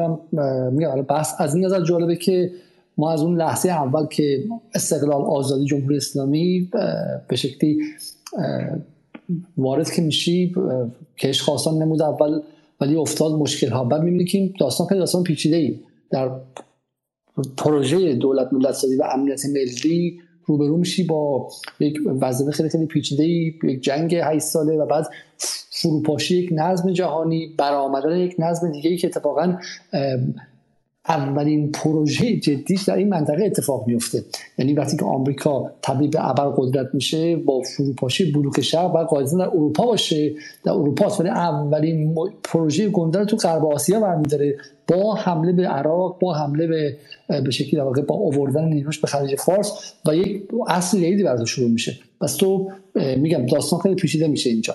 در قضیه عدالت یک دفعه نظم اقتصادی جهان عوض میشه. نه فقط در ایران بلکه در همه جای جهان مفاهیم اقتصادی قوانین کار مفهوم عدالت عوض میشه و تو هم خب با کله میری اونجا فکر می‌کنی که این توسعه است و غیره. و همین که شما با آقای خراسانی میگه خیلی نکته مهمه این که حالا تو ایران این بحث خودی و غیر خودی که در شکل باستولید وجوهی از تویولداری قبل از انقلاب و اصلا شکی توش نیستش که باستولید ناآزادی های قبل از انقلاب و به شکلی سیستم غیر خودی و غیر خودی که ما خیلی واضح می‌دونیم. یعنی خودی و غیر خودی یه بخشش اینه که چه می‌دونم حالا ارزش های خودی و غیر خودی داره. بخش عمدهش تقسیم غنایم و تقسیم منافع مثل همه جای دیگه. با خوب خراسانی حرفش درسته. وقتی شما زیر یک تهدید امنیتی دائم هستی که آخری شما سه ماه پیش تجربه کردیم یعنی یادتون نره که جمهوری اسلامی پدر سوخته ظالم فلان من با اون بغلی یکی نمی‌گیره. بله ولی تو هم با اون بغلی یکی نیستی. تو درست دو ماه پیش می‌گفتی که امسال میده امسال میده کشته سپاه مرگ بر کل نظام. بسیجی سپاهی تیکه تیکتون می‌کنیم. خب برای همین نباید توقع داشته باشی که تو هم که می‌خواستی تیکه تیکشون کنی آخونده رو از درخت های ولیعصر آویزون کنی با اون کسی که وفاداری نشون داده یکی در نظر گرفته بشی. و آخرین باری هم که جهان به قول معروف عزم کرده بودی که این حکومت رو پاک کنه میگم سه ماه پیش بوده سه هزار سال پیش یا سی سال پیش یا دو قرن پیش نبوده. خب برای همین احساس عدم امنیت در ذهن حاکمیت و حاکمیت منظور آقای خامنه ای نیستش. حاکمیت به یک ماشین در نظر می‌گیریم با عنوان state رو به عنوان یک واقعا یک مکانیزم state در نظر می‌گیریم احساس عدم امنیت احساسی پارانوید و متوهمانه نیستش بلکه احساسی واقعی است و این رو بر اساس تجربه خیلی متأخر زن زندگی آزادی می‌تونیم بگیریم. برای همین این قضایا خطوطی که همه رو همزمان با هم دید و این آیا به معنی اینکه جمهوری اسلامی خوب است بد است فلان است نه. به معنی اینکه ابزاری که برای فهم و برای سنجش دستاوردهای انقلاب دستاوردهای جمهوری اسلامی یا موانع تحقق این دستاوردها و مسیری که ایران رفته هستش این ابزار خیلی پیچیده تر از اون داستان هزار یک شبی که میگن آ آزادی نشد اینا که پدر سوختن اینا که مستبد آقای خامنه‌ای همون شاه فلان عدالت نگاه کن اولیگارشی ابزار خیلی خیلی پیچیده تری می‌خوایم برای اینکه جامعه خیلی خیلی پیچیده تر و چند ده تر شده. و حالا از همون حرفای ماکان و همین حرفای خراسانی به اینجا می‌رسیم. من اولش می‌خوام بحث کنم. تو از دوستان موندن صحبت نکردن. یکیشون افتاد پایین. من میرم سراغ خانم میساندرستندی من اسم شما رو بدونم برای آینده راحتتر صداتون می‌کنم. و خانم خانم نصرآبادی هم که بعد از شما هستن. سلام از شده آقای علیزاده. من فهیمه لسان توسی هستم. حالا به خانم لسان توسی. بله بله. خانم بله. خانم توسی که من بتونم بهتون ارجاع بدم. خانم توسی شما بحثا رو شنیدید. حالا اگر خودتون حرفی بخوام بزنید که من سوال مطرح کنم. من البته میگم چون اینترنت هم مشکل داشت همین اخیرا وارد شدم و یه سری از بحث رو شنیدم. بیشتر سوال برام جذابیت داشت. اگر اجازه بدید در مورد همین سوال صحبت کنم. خواهش می‌خوام بفهم اگر سوال دیگه ای فعلا ندید ارز کنم که خب جواب کوتاه مشخصا بله هستش. من اگر امروز به, پن... به هفت برگردم در صف انقلاب نیستم ولی جالب اینجاست که من شش ماه پیش شاید هیچ چیزی در این مورد به این صورت نمی‌دونستم. یعنی انگار این شش ماه پنج شش ماه فرصتی بود که ما هم یه مقدار دانش خودمون رو ریوایز کنیم. یعنی من تازه متوجه شدم که انقلاب اسلامی چی بود جمهوری اسلامی چیه و خصوصا بر این اساس که میگن اشیاء رو به ازادشون میشه شناخت این فرصت به ما داده شد برای شناخت اشیاء به ازادشون و می‌تونم در دو بخش اینها رو با هم مقایسه کنم. اینکه ساختار سیاسی رژیم شاهنشاهی چی بود و ارزش های حاکم اون ساختار و از این طرف ساختار سیاسی جمهوری اسلامی و ارزش های حاکم بر این ساختار چی هستش. خب من قطعا مخالفت شدید خواهم داشت. من نمی‌تونم چون رشتم هم علوم سیاسی نبوده. نمی‌تونم دقیقا تبیین کنم تعریف کنم جمهوری اسلامی رو ولی خیلی دقیق متوجه اون ساختاری شدم که باعث شد افرادی با رویکردهای مختلف چه مذهبی چه غیر مذهبی مخالف اون بیستن و خصوصا افرادی که می‌دیدیم میهم پرستی دارن حالا فارغ از اینکه مذهبی باشن یا نه. و چیزی که خیلی باعث شد این مدتی که من مطالعه کردم باعث شد این نظر رو برای من ایجاد کنه اینه که ارزش های حاکم بر رژیم شاهنشاهی ارزش هایی بوده که غربی ها برای شرقی ها پسندیدن نه حتی ارزش های غربی. و بعد یه سری کتاب هایی که خوندم در این زمینه مثلا دیدم که بله فلسفه ای که در غرب دارن این ارزش ها رو برای کشورهای شرقی تبیین و طراحی می‌کنن اساسا معتقدن که شرق در یه جایگاه بسیار پایینتر کیا مثل امثال هگل مونتسکیو اینو چی دارن میگن؟ میگن بردگی شرق و آفریقا بردگی اینها برای غرب در واقع بهتر از اینه که آزاد باشن در کشور خودشون. حالا خیلی جالبه که از کتابایی که داشتم میخوندم میگه که اینها می‌گفتن مسیر کشورها به این سمت به سمت مدرنیته غربی واقعیت و جلوی این واقعیت نباید ایستاد و بعد همینها انقلاب اسلامی رو به عنوان یک واقعیت حاضر نیستن بپذیرن. یعنی یک مسیری که با مسیر تعیین شده توسط اون افراد متفاوته. حالا اگر بخوام بیام بحث جمهوری اسلامی رو هم بررسی کنم بله یه سری آسیب شناسی قطعا میشه. انجام داد. ولی مسئله اینه که ما دنبال براندازی هستیم یا دنبال آسیب شناسی یا انتقاد. چون آیا کسی هست بتونه این تضمین رو بده که ما این چارچوبی که پذیرفتیم چون من می‌تونم بگم به طور دقیق این چارچوب رو کامل قبول دارم. اگر انتقادی داشته باشم اگر دنبال اصلاح باشم قطعا در داخل این چارچوب خواهد بود. آیا این براندازا تونستن توی این مدت بیان تضمینی بدن تبیینی کنن که بله ما اگر این چارچوب رو تغییر بدیم انتقادات وارد شده و اون آسیب ها خیلی راحت تر حل میشه. یعنی ما یه هزینه خیلی از گذافی بدیم برای تغییر چارچوب که بعد بشه اون انتقادها رو بررسی کرد و عملیاتی کرد و اجرا کرد و رو به بهبود رفت. یه همچین تضمینی قاعدتا وجود نداره. یه مثال خیلی کوچیک بخوام بگم. قطعا همه ما توی زندگیمون بیعدالتی دیدیم توی شرایطی که وجود داشته.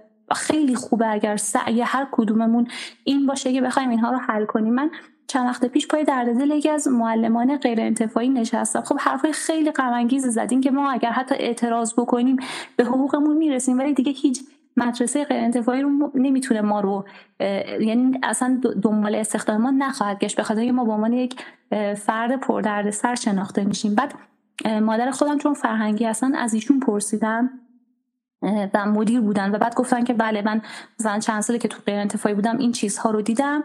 و باعث شد که از اونجا بیام بیرون و نخوام این ظلم رو ببینم. و بحثی که ایشون کردن بررسی که کردن گفته می‌گفتن که به خاطر وابستگی خیلی از این مدارس به سران قدرت هست که این اتفاق میفته ولی آیا اگر مثلا ما چارچوب جمهوری اسلامی رو تغییر بدیم یه چیز اون مدل غربی که اینها می‌خوان باشه آیا تضمینی هست که قدرت بالایی دوباره این کار رو انجام نده. پس راه حل دیگه چیه؟ راه حل اصلاح هست صبر هست و این قطعا زمان خواهد برد.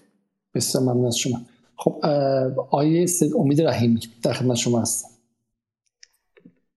سلام عرض ادب جناب علیزاده صدا بنده هست خدمتتون؟ بله بله صداتون هستش. بفهمید به نام خدا. اولا ممنونم از شما بابت برنامه خیلی عالیتون و سواد رسانه‌ای که به جامعه ایران تزریق من خیلی کوتاه ارز کنم خدمتتون به عنوان کسی که الان به شدت و سرسخت طرفدار نظام کنونی در واقع مملکتم هستم به نظرم هر چیزی رو مقایسه کردن با شرایط خودش اینو منصفانه می‌کنه. ما شاه رو با شاه مقایسه کنیم نه با چیزی که امروز مثلا شاهی که وجود نداره داریم مقایسه می‌کنیم.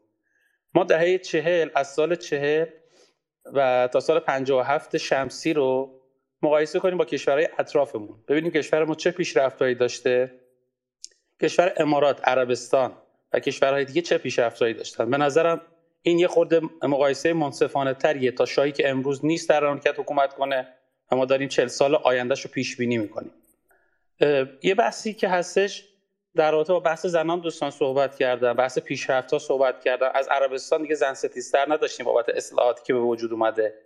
به نظر من همه این اصلاحات ممکن بود در کشور ما به وجود بیاید.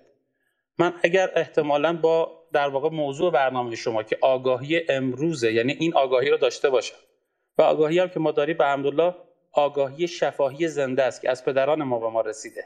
آگاهی در واقع پیروزی مورخانی نیست که ببخشید در واقع مورخان اینو ننوشتن که سلاطینشون پیروز میدان بودن. اینو داریم شفاهن و زنده داریم دست به دست الان به گوش ما رسیده و در واقع می‌تونیم بهش استناد کنیم. به خاطر همین من وقتی که می‌بینم وقتی که دارم شرایط می‌بینم می‌بینم که اگر مثل همین امروز که پشت این نظام و این سیستم وایسادم با آگاهی امروز پشت همون نظام و سیستم وای میسادم و سعی بر اصلاحات می‌کردم. و دلیلم برای این کار چیه؟ دلیلم برای این کار برای این کار اینه که امروز اگر خیلی از مردم در واقع در صف معترضی نیستن در خیابان ها نیستن دنبال چنج نظام نیستن نشان از رضایت کلیت در واقع جامعه نیست. هزینه های انقلاب رو دیدن و کشت و کشتارها هزینه ها عقب افتادگی جامعه رو دیدن. چه بسا اگر دولت اون در واقع حکومت قبلی بود چه کسی می‌تونست تضمین کنه که امروز ما در واقع کشوری نزدیک به سوئیس نباشیم؟ و یواش یواش از استعمار و از نفوذ بیگانه با اصلاحاتی که الان این اپوزیسیونی که الان دارن دخالت می‌کنن تو بحث های مختلف از جمله حجاب که الان خیلی بحثش داغه تغییر نمی‌کرد جامعه کی می‌تونه اینو تضمین کنه؟ من به نظرم هر حکومتی باشه وظیفه مردم پشت حکومتش باشه و سعی کنن اصلاح کنن. و دلیل اینکه الان مردم راقب به یک انقلاب جدید نیستن خیلی هاشون مثل بزرگترهای ما دلیلش اینه که هزینه های این انقلاب براشون یک بار در واقع تحمیل شده و دیدن. جنگ بعدش رو دیدن هزینه های بعدش دیدن ترمیم و بازسازی و زمانبریش رو دیدن. و شاید خیلی از اینا احتمال می‌دادن که بدون این همه هزینه احتمال اینم بود که بشه این نکته جالبی من همیشه از شما بپرسیم احتمال تعجب کردم. پس شما در واقع قولم شما حزب اللهی هم باشید درسته؟ حزب اللهی به معنای به چه معنا؟ به معنایی که من بعد تصور خودم باید طرفدار ولایت فقیه هستی آدم مذهبی هستی درسته؟ نمی‌خوام بله برای اینکه می‌خوام مخاطب می‌خوام یه نگاهی از شما بدم خب؟ و شما بله میگید که الان گفتم این الان که طرفدار حکومت الان هستم به شدت و به سختی شاید اون موقع هم اگه بودم همین کارو می‌کردم پس شما در ضد انقلابید. متوجه نشدم. من فرمایشتون میگم پس به عبارت شما ضد انقلابید. معتقدی که اصلا انقلاب به معنی کلیش پرهزینه است و در هر شکلی حتی زمان هم بودی ترجمه دارین که اصلاح انجام بدید و کار به انقلاب نرسید. ببینید من با تجربه‌ای که شما فرمودید آگاهی امروز رو داشته باشیم. شما فرمودید که آگاهی امروز رو داشته باشیم موضوع برنامه‌تون اینه. به انقلاب 57 من سنم به انقلاب 57 نمی‌رسه. من الان 37 8 سالمه. ولی تاریخ شفاهی زندگی که دارم می‌بینم هزینه هایی که داشت. میگم می‌شد که اون انقلاب خیلی در واقع ایجاد نشه و با اصلاحات و اپوزیسیونی که الان تو در طی 44 سال تغییرات ایجاد کردن این تغییرات هم کشور تامین نشه. من حالا بس خب. حالا من یه برنامه پیروز ساختیم با آیه علی عبدی. توصیه می‌کنم وقت کردیم. ببینید خب این مسئله اونجا مطرح میشه و به ویژه در مورد مثلا خریدهای نظامی شاه و به شکلی پارادایم امنیت ملی که زمان شاه بود و غیره. و اونجا واقعا این سال ما روش خیلی وقت صرف کردیم که آیا واقعا بدون انقلاب ایران می‌تونست پارادایم یعنی شکل و شمایل کلی یعنی ساختار کلی ساختار کلی امنیت ملیش رو تغییر بده یا اینکه نه آمریکا نمیگذاشت و در نهایت ایران client state یا حکومت دست نشانده باقی میموندش.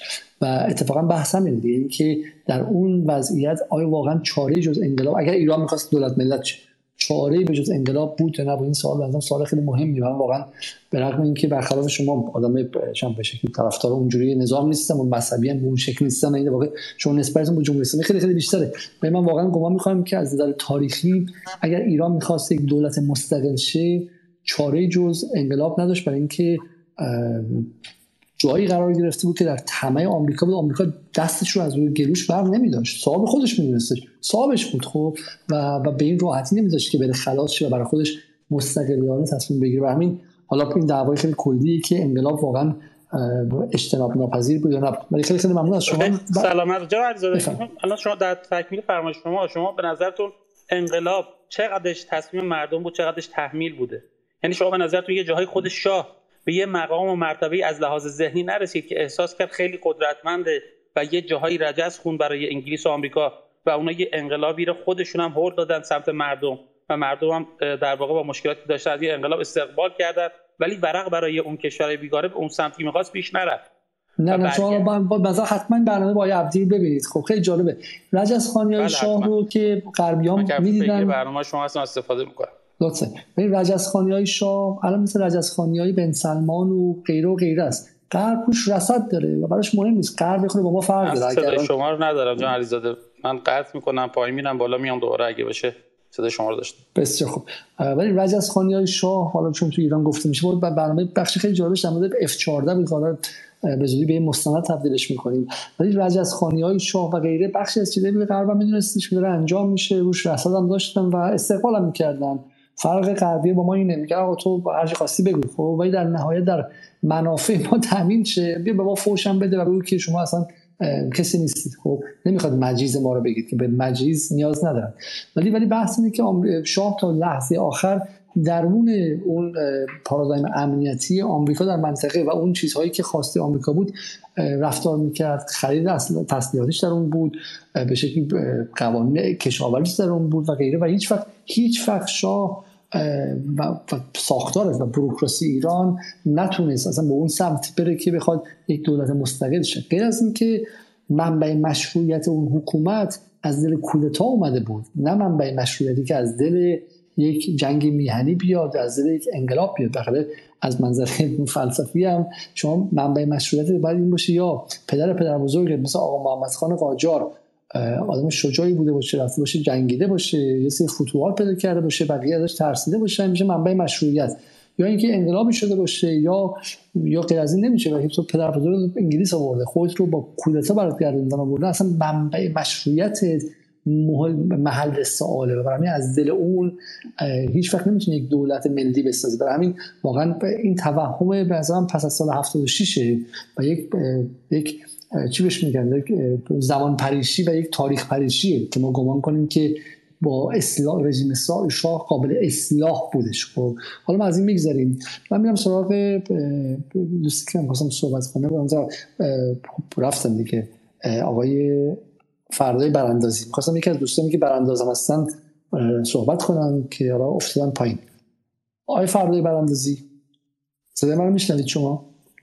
خب این ایشون الان شما mute کردین. الان باز کنید میکروفونتون رو. شما واقعا به دنبال براندازی هستین با VPN بهتری بگیرید حداقل. و با این VPN گمان نکنم. موفق به براندازی شید خب من میام سراغ خانم نصرآبادی. خانم نصرآبادی. سلام وقت همگی به خیر. صدای من هست؟ بله بله صدای شما رسا و بلند. خیلی عالی. به همه کسانی که میشنون در پلتفرم های مختلف سلام کنم. و تبریک میگم سالگرد انقلاب همه مردم ایران رو در بهمن 57 می‌خواستم یکی دو تا نکته مهم که به نظرم می‌رسید در ادامه صحبت های بعضی از دوستان و در تکمیل در واقع صحبت دوستان اشاره بکنم که دیگه حرفا هم خیلی تکراری نشه. ولی به نظرم رسید که صحبت هم در واقع با این تکه از شعر محمود درویش شروع بکنم که همیشه من رو یعنی هر موقع با اینکه من به حال متولد سالهای بعد از انقلاب 57 و تجربه مستقیم اون انقلاب رو ندارم ولی همیشه در واقع اون انقلاب رو یک مهمترین منبع الهام بخش خودم می‌دونستم در حیات سیاسی خودم. و از این نظر همیشه نسبت به این انقلاب نگاهی داشتم که فکر می‌کردم که ای کاش من در اون لحظه حضور داشتم در اون لحظات و روزهایی که در واقع انقلاب به مسابه یک فرایند و نه یک لحظه نه یک واقعی دفعتی که در یک برهه زمانی یک پریود زمانی مشخصی کلید می‌خوره. و تموم میشه. مثل یک مثلا ستاره ای که ناگهان میدرخشه و خاموش میشه. به این شکل نیست حقیقتا. مثل یک ستاره دنباله داریه که همینجور ادامه پیدا می‌کنه و می‌تونه در واقع درخشش های متعددی هم داشته باشه. از این نظر همیشه واقعا دلم یکی از در واقع آرزوهای محالم این بوده که در می‌تونستم در اون لحظات حضور داشته باشم و سهمی داشته باشم در این انقلاب تاریخی. و هر بار هم که در واقع هر سال که گذشته که حقیقتا دریق از پارسال به یه معنی از این نظر که بخشی از همراهان و کسانی که حالا چه مستقیما سهمی داشتن در اون انقلاب یا به شکل خودشون رو وامدار اون انقلاب می‌دونستن از اون انقلاب رو برگردوندن به دلایل تجربیات شخصی خودشون به دلیل تغییرات معینی که انجام دادن یا به هر حال دگرگونی ها و استحاله های ایدولوژیکی که در طی زمان برای خیلی ها رخ میده هرچه که در واقع از تعداد کسانی که رو برگردوندن از اون انقلاب کاسته می‌شد هر سال در سالگرد انقلاب بهمن با خودم می‌گفتم این شعر محمود درویش رو در واقع ناخداگاه زمزمه می کردم که دفاع می کنم از اندیشه ای که سستی جانبدارانش آن را در هم شکست است. یعنی اتفاقی که برای انقلاب بهمن 57 افتاده و اینکه در واقع ما با یک صف طولانی از ضد انقلاب ها یعنی ضد انقلاب هایی که کسانی که حالا البته این روزا انقلابی شدن ولی کن خیلی در واقع در معنای کمیکی انقلابی الان دارن خودشون رو می‌خونن. اما حقیقتا اینها همه به شکلی تبدیل به ضد انقلاب شدن و خیلی زود این اتفاق برای بسیاری از اونها افتاد. انقلاب 57 به عنوان آخرین انقلاب عظیم قرن بیستم. یعنی آخرین انقلاب پیش از اینکه در واقع اون سلسله انقلاب های مهندسی شده امپریالیستی که تحت عنوان انقلاب های رنگی و مخملی به خورده ملت ها دادن شروع بشه و کلید بخوره عملا در واقع آخرین اتفاق مهم قرن بیستم بود. و میشه گفت که در واقع بعد از آنچه که مصدق به جا گذاشت از خودش مهمترین فرصت تاریخی ایران بود برای اینکه بتونه اون فرایند در واقع دولت ملت سازی رو طی بکنه و بتونه در واقع این رو به یه شکلی با عملیت خود مردم ایران کلیدش رو بزنه و در واقع این رو پیگیری بکنه. حالا با تمام بالا پایین هایی که اتفاق افتاد. و اون از این منظره که آدم می‌فهمه که مثلا اون شکلی از نفی مثلا ناسیونالیسمی که به لحاظ معرفت شناختی میشه گفت که در واقع عقبه ای داره که به نوعی ریشه داره در نظم معرفتی و نظام دانش غربی و اروپا مرکز یا یوروسنتریست به قول معروف این رو میشه فهمید که چرا در واقع این انقلاب به این شکل اتفاق افتاده. اون وقت فهم ما از مفهوم آزادی از مفهوم استقلال از مفهوم عدالت اونجوری که در واقع کسانی که در انقلاب 57 حضور داشتن مراد می‌کردن برامون یه کمی روشنتر میشه. یعنی اون شکل از حالا ملیگرایی یا ایران دوستی یا میهن دوستی که به نوعی در واقع از دهه ها قبل از مشروطه به وجود اومده بوده در واقع به جریان افتاده بوده در شکل های مختلفی باز تولید شده بود و بعد در دوره مشروطه به شکل دیگری و در سال دهه های بعد از اون همچنین که به نوعی میشه گفت که در واقع در زمان در دوره نهضت ملی شدن نفت به اوج خودش رسیده بود در معنای اینکه در واقع فاصله بگیره از اون چه که در واقع از اون ریشه های غربی و اروپایی در واقع اون که از مفهوم وطن از مفهوم ملیت از مفهوم وطن دوستی یا ناسیونالیسم مراد می‌کردن و اینها. این اتفاق به حال در انقلاب 57 میشه گفت که در واقع این گسسته به یه شکل خیلی جدی اتفاق افتاده و در واقع اون لحظه ای بوده که اون فرصت برای شکل گرفتن یعنی در واقع کلید خوردن یک شکلی از ملیگرایی یا میهندوستی عدالت طلب بومی فراهم شده گرچه با توجه به شرایط ویژه‌ای که بر جهان حاکم شده. بر در واقع اون به نوعی توازن قوایی که در جهان تغییر کرده. یعنی انقلاب 57 دقیقا در برهه اتفاق افتاد که اون نظم دو قطبی در جهان رو به افول بود. یعنی یک قطب این نظم دو قطبی عملا رو به افول بود و عملا در کمتر از یعنی در قریب به یک دهه بعد از انقلاب 57 یک قطب از اون دو قطب جهان دو قطبی مزمحل شد و از بین رفت فرو پاشید. و بلافاصله بعد از انقلاب 57 یک جنگ در واقع میهنی به تمام کسانی که به حال سهمی داشتن در اون انقلاب تحمیل شد و طبعاتش به اونها تحمیل شد و این جنگ عملا هم انقلاب هم انقلابیون رو به یک شکلی تحلیل برد. از این نظر که در واقع طولانی شدن این جنگ یعنی فرصت طولانی این جنگ اگرچه از جهاتی مقوم اون در واقع شکل گرفتن اون دولت اون دولت ملت بود و در واقع در اون فرایند دولت ملت سازی به شکل یک نیروی برسازنده و مقوم عمل کرد. اما همزمان با توجه به اینکه زمان اساسا فاکتور فریبنده یه فریبکاریه و در واقع طولانی شدن اون و هشت سال جنگ منجر به این شد که در واقع همزمان با تغییرات اساسی و بنیادینی که در نظم بین المللی به وجود اومد در توازن قوای بین المللی به وجود اومد یک استحاله ایدئولوژیک خیلی جدی اتفاق افتاد برای انقلابیون 57 یعنی برندگان انقلاب به یه شکلی حزم شدن در یک ایدئولوژی غالب و مسلط جهانی یعنی بخشی از برندگان این انقلاب. و بخش قابل توجهی از بازندگان انقلاب هم در واقع به یه شکل دیگری دچار نوعی از در خودماندگی شدن به لحاظ ایدئولوژیک و مبتلا شدن به یک سندرومی که حالا همیشه بهش گفت سندروم انقلاب شکست خورده که تا همین امروز دارن ازش رنج می‌برن و عملا تمام پروژه سیاسی و هویتی خودشون رو به این شکل تعریف کردن که در واقع اولا از نام انقلاب فاصله گرفتن علیرغم اینکه انقلابی بودن خیلی از اونها و عملا افتادن به دنبال پشت کلماتی مثل سرنگونی و رژیم چنج و براندازی و اینها اومدن خودشون رو قایم کردن تا همین در واقع به اصطلاح انقلاب 1401 شون که مجددا از پشت صحنه بیرون اومدن و در واقع پرچم انقلاب بالا بردن.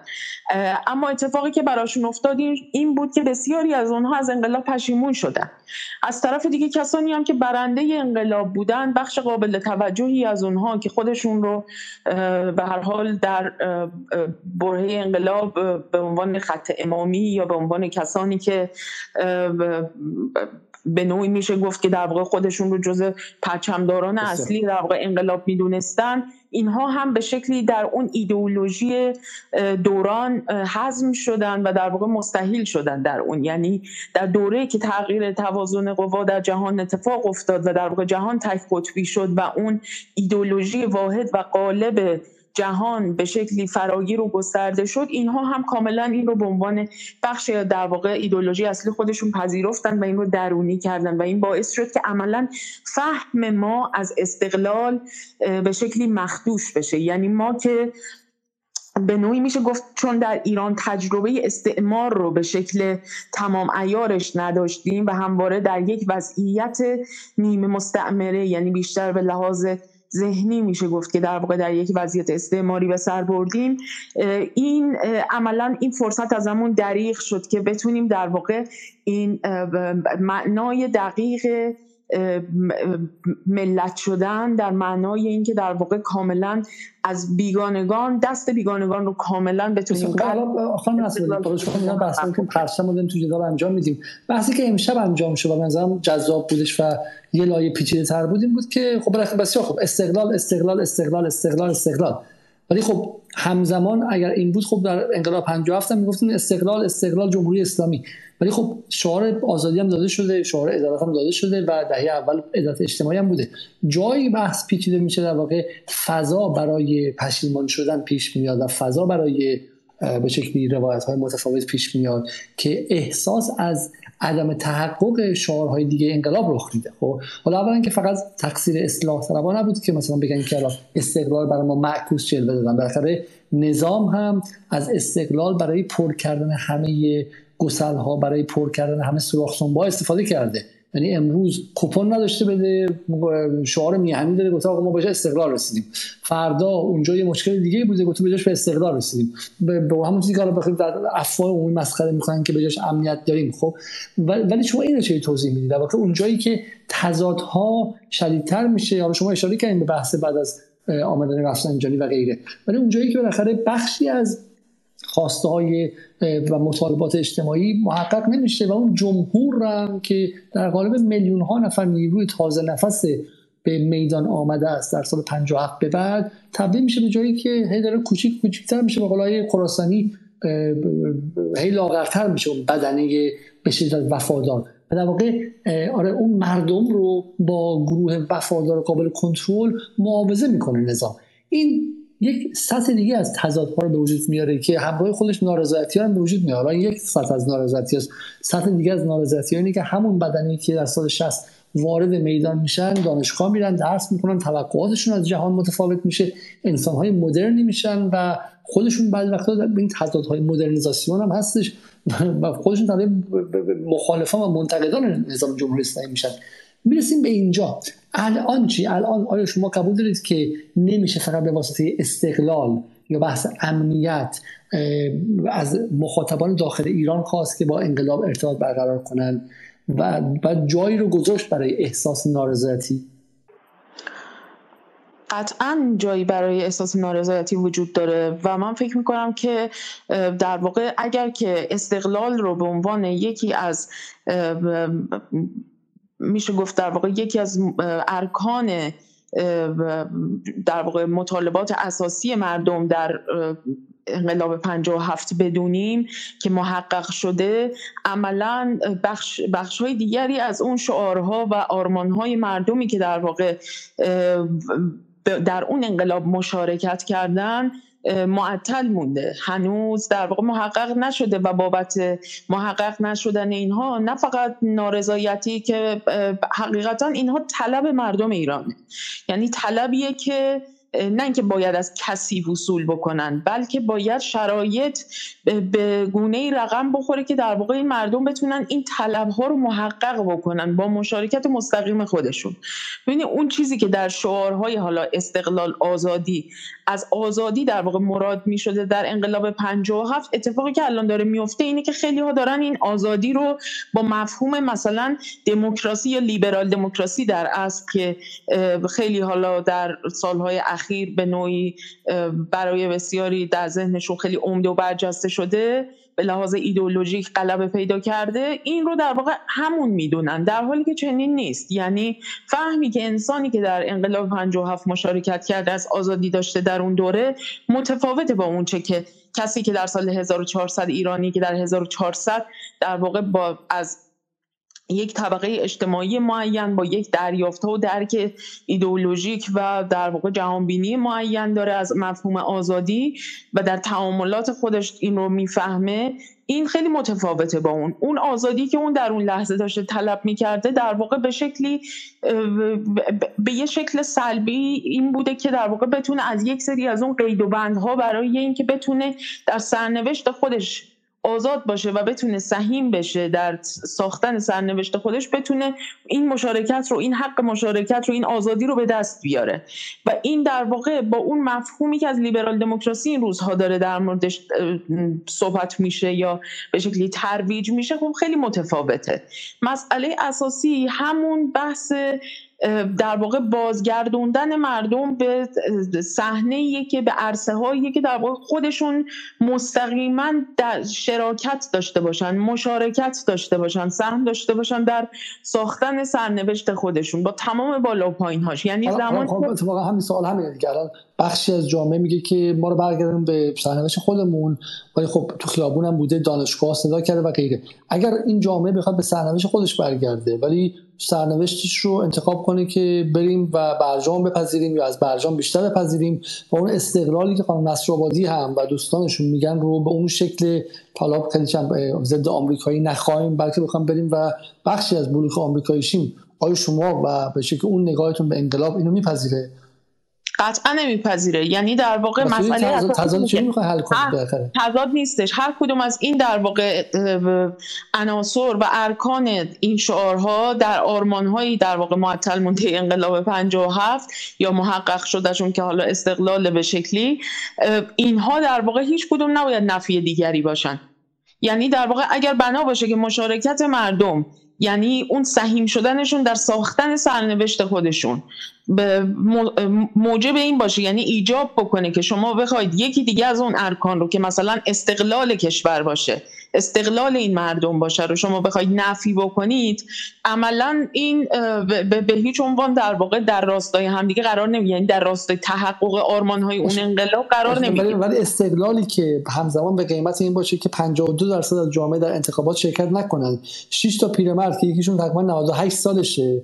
تصمیم بگیره که کی تو انتخابات بتونه کاندید شه کی کاندید نشه. بعد تازه وقتی که مجلس هم انتخاب می‌کنن بذارنش کنار به قولای کلانتری سه تا آدم دیگه. به علاوه آقای آقای مخبری که من تو زندگی اصلا تا نمی‌دونستم وجود داره. ولی مثلا یه سال پیش از زیر ناکجابا اومده و الان عملا نقش نخست وزیر کشور رو داره بازی می‌کنه. خب اینم آیا با این استقلال به قیمت بیرون ریختن جمهور مردم آیا معنادار هستش؟ من فکر می‌کنم اگر که ببینید ما در لحظه بخوایم اینها رو نگاه بکنیم یعنی دوچار یه شکلی از نزدیک بینی باشیم تو وقایع تاریخی و بخوایم در نظر بگیریم که ببین سطوح مختلفی دارن این قضیه. شما وقتی مثلا این مخبر رو میایین عمده می‌کنین در مقابل استقلال ایران در نظم بین المللی این دوتا اساسا در یک سطح قرار نمی‌گیرن. یعنی یه مسئله که بود یه شکلی از مقالطه شاید باشه یا یه شکلی از ناهم ارزی دوتا المانی که شما این دوتا رو با هم دیگه در یک تراز قرار می‌دید و اون وقت میگید که خب این با این نمی‌خونه. بله نمی‌خونه. ولی مسئله اینه که اولا این دوتا در یک تراز نیستن. دوم اینکه اتفاقی که افتاده اینه که مسئله بالاخره بالاخره خواسته حکومت جمهوری اسلامی. کسی زیر سوال نمی‌بره که جمهور بودن یکی از خواسته ها بوده. خب ما نگفتیم که عباس میرزا که آدم خیلی ملی هم بود بیاد و مثلا از استقلال ایران دفاع کنه. که قرار بوده که جمهوری اسلامی از استقلال و آزادی دفاع کنه. درسته؟ و به نظر میاد که بر اساس گفته و فهم خیلی ها در خرداد 1400 حداقل مفهوم جمهور بهش ضربه خیلی واقعی انجام میشه و جامعه خیلی رسما میگه آقا من نیستم. 52 درصد از شرکت در انتخابات ریاست جمهور فاصله می‌گیرن. درسته؟ پس یه, ما از ما از توهم حرف نمی‌زنیم. از یه بحران خیلی جدی در مشروعیت نظام داریم صحبت می‌کنیم. و حالا هم شما و هم منم با شما تا حدی موافقم. میگم آقا اشکال نداره. برای اینکه اون دعوای سر سیاست خارجی و سر فهم از استقلال بین غربگرایان و سپاه و آی خامنی کشور فلج کرده بود. برای عبور از این بحران و برای تقویت به شکلی قوای امنیتی ایران اشکال نداره. آقا اصلا اینا رو با بیرونشون کنیم. خب ولی دارم میگم که اینجا استقلال و اون آزادی و اون در جمهوریت مقابل هم قرار می‌گیرن و همین استقلالی که ما ازش حرف می‌زنیم به قیمت به شکلی تضعیف جمهور اینطور نیست. حالا راستش من فکر می‌کنم این درک از جمهور یا جمهوریت در واقع تقلیل دادنش به یک شکل معینی از نظام انتخاباتی یا در واقع یه, یه نظم سیاسی خیلی مشخصی یه مصداق مشخصه. و من فکر می‌کنم که واقعیتش اینه که این خیلی شاید اصلا در مقابل اون اولویتی نداره. یعنی اصلا حتی اگر مثلا ما دو دوره انتخابات ریاست جمهوری تو این کشور تعطیل بکنیم به قیمت اینکه تکلیف در واقع مملکت مشخص بشه که فرزن داره در این پیچ تاریخی که داره اتفاق میفته در این گذری که داره اتفاق میفته. از یک نظم به یک نظم دیگه. ما در واقع به تکلیفمون معین بشه در یک جای درستی بیستیم و محکم بیستیم این خیلی اهمیت بیشتری داره تا اینکه در واقع کلانتری میگه که در پایان این آی, آی کلانتری و اون نگاه میگه در پایان این چرخ در واقع عبور از این گذر بسیار عالی. ما حالا بالاخره قدرتمندم میشیم. مثلا ایران میشه شما بگو حالا کشور قدرتمند چیه؟ میشه اصلا چم خود آمریکا. خب یعنی سلاح اتمی و فرا اتمی و موشک هایپر اولتراسونیک هر چی بگی داره. ولی ایران یه مفهوم انتظایی که نیستش که ایرانی که توش پسر مخبر معادل مثلا آبروموویچ امروزه. یعنی پسر مخبر مثلا سرمایش میشه 85 میلیارد مثل زوکربرگ و مثل ایلان ماسک و اینها میشه و یه آدم معمولی سرمایش میشه ناتوان از خریدن پراید. یعنی یه ایرانی شکل می‌گیره که توش 10 نفر 15 نفر 20 نفر 100 نفر یا هزار نفر پسر ولایتی و پسر مخبر و پسر اینو خواهرزاده رفسنجانی و برادرزاده کرباسچی و غیره صاحبان ایران هستن و 85 میلیون نفر هم باید بردگی کنن با حقوق متوسطی که اول مهر هست. 250 دلار آخر مهر هست 150 دلار اول دی ماه هست 110 دلار. خب یعنی توانشون برای خرید برنج و اینا روز به روز کمتر و کمتر و کمتر میشه. و بعد ما میگیم ایران داره قوی میشه. ایران داره به استقلال می‌رسه. ایران آیا از مردم ایران مجزاست؟ آیا ایران برای پریسا نصرآبادی و اون نوع نگاه به استقلال خاکی مفهوم انتزاعیه؟ یا اینکه نه ایران متشکل از اون 85 میلیون نفره؟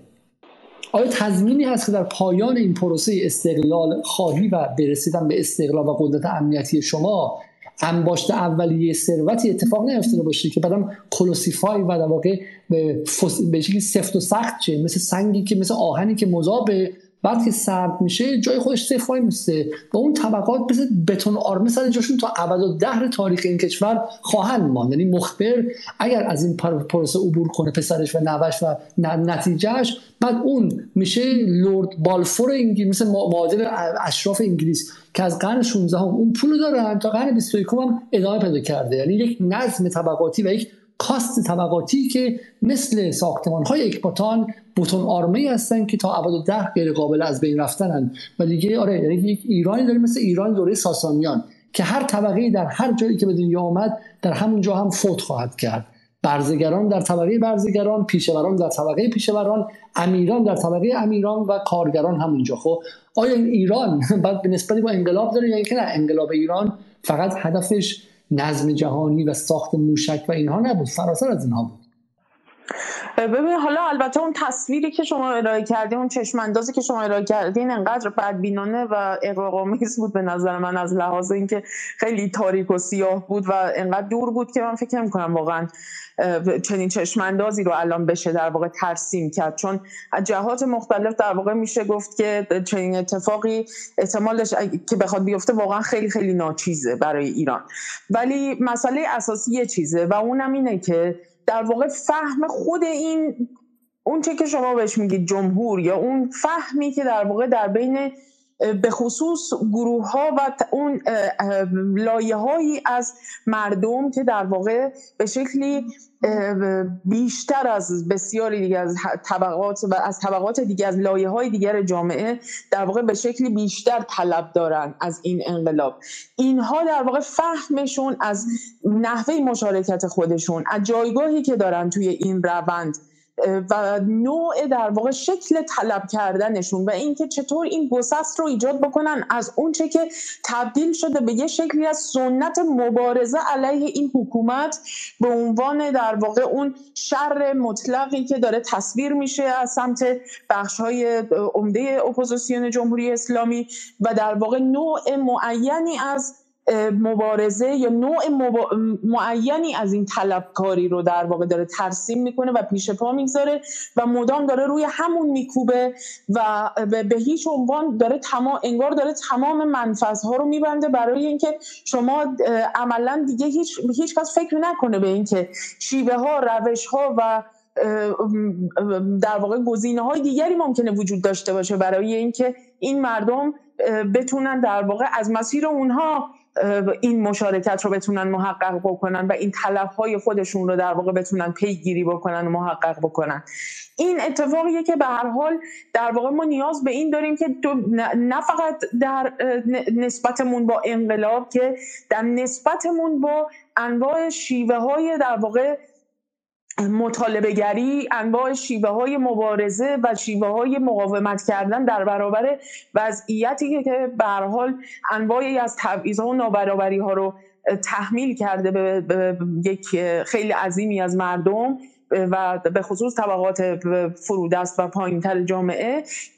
در اینها هم باید بازاندیشی بشه دیگه و اینها همه منوط به اینه که شما در واقع به شیوه ها و روش هایی بیاندیشید به شکل جمعی و در واقع یک یک در واقع اشکال جدیدی بخواد شکل بگیره از این مطالبه گری و مبارزه کردن مردم که مستلزم این نباشه که شما بخواید اون استقلال رو بخواید زیر سوال ببرید.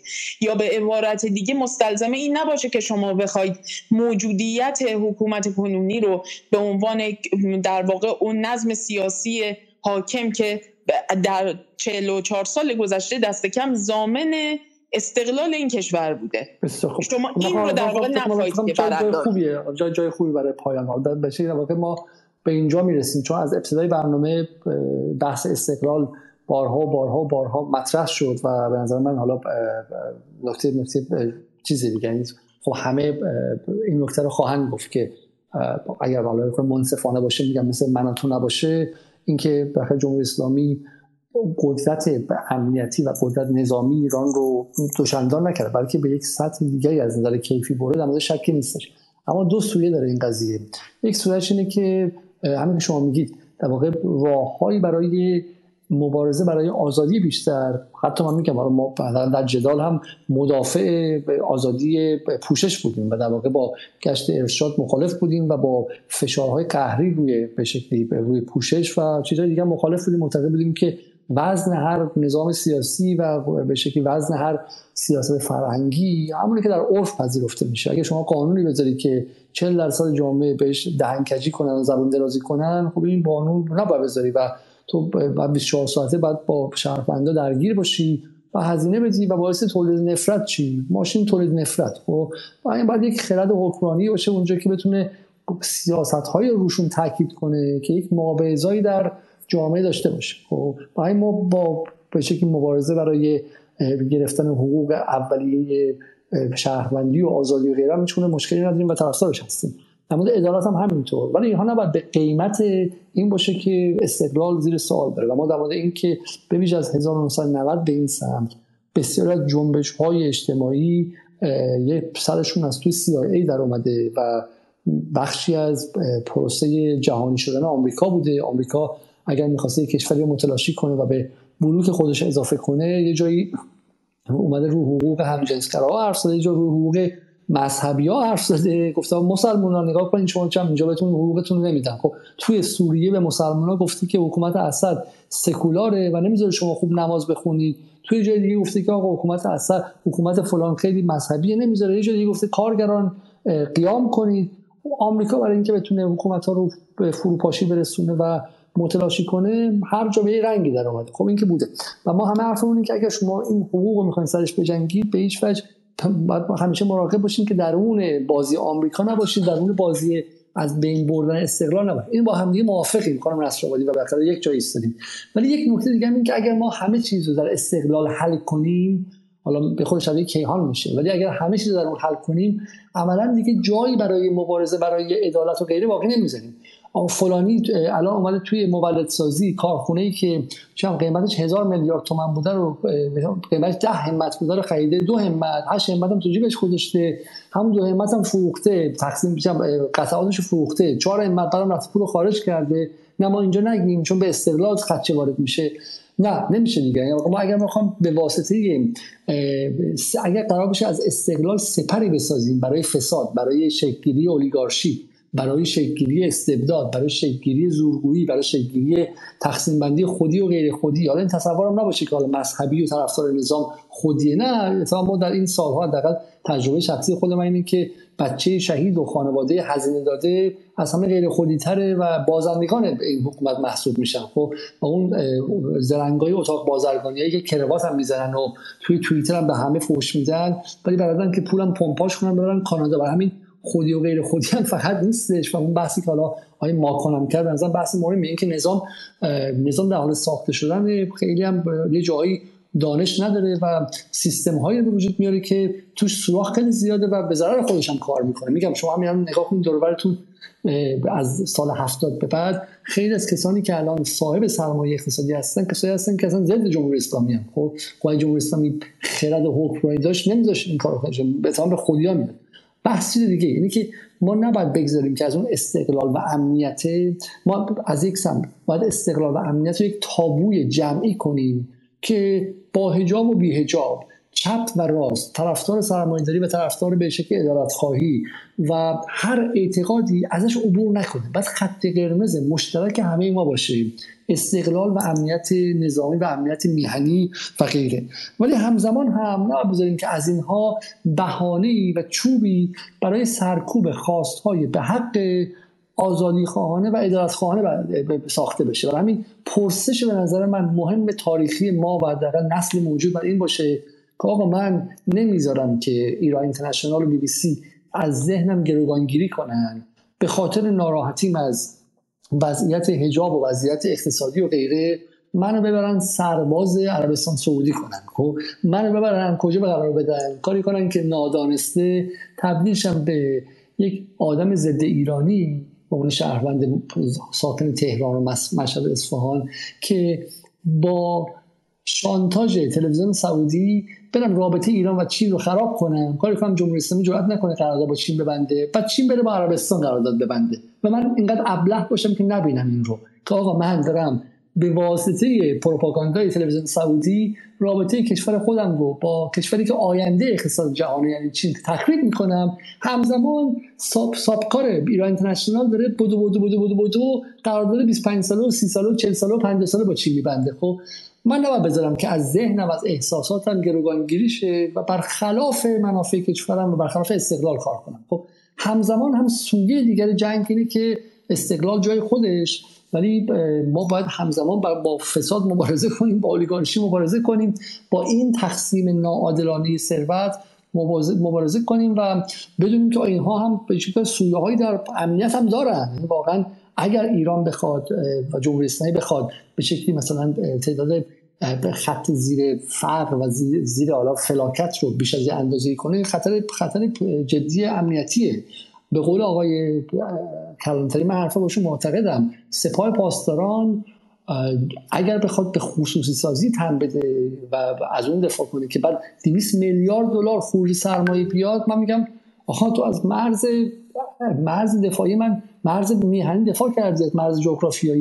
یعنی مرز اقتصادی به این بازی مگه میشه؟ مگه میشه که هزار دلار دانشجو بخواد جابجا کنه نگاه می‌کنن این هم سه میلیارد دلار فقط به کانادا خارج شده. کی برده این رو؟ کجا بردن؟ کیا بودن و غیره؟ این حق منه. این حق منه که پای اون بحثه به شکلی سوورینیتی یا حکومت اقتصادی کشور من وایستم و به نظر اینها باید تبدیل شه به باید تبدیل شه به خواسته و مطالبه عمومی. من این جمله آخر رو بگم. من معتقدم که تا زمانی که براندازی آپشن باشه تو ایران بخش عمده از انرژی سیاسی ما مثل آبیه که به باطلاق میره. یعنی به جای اینکه آب بیاد پشت صد قرار بگیره بشه باش کار کرد و کارهای جدی کرد همش داره اطلاف میشه خب. و ببخش من رو خارج کنم چون سرش باز شد. این داره خارج میشه.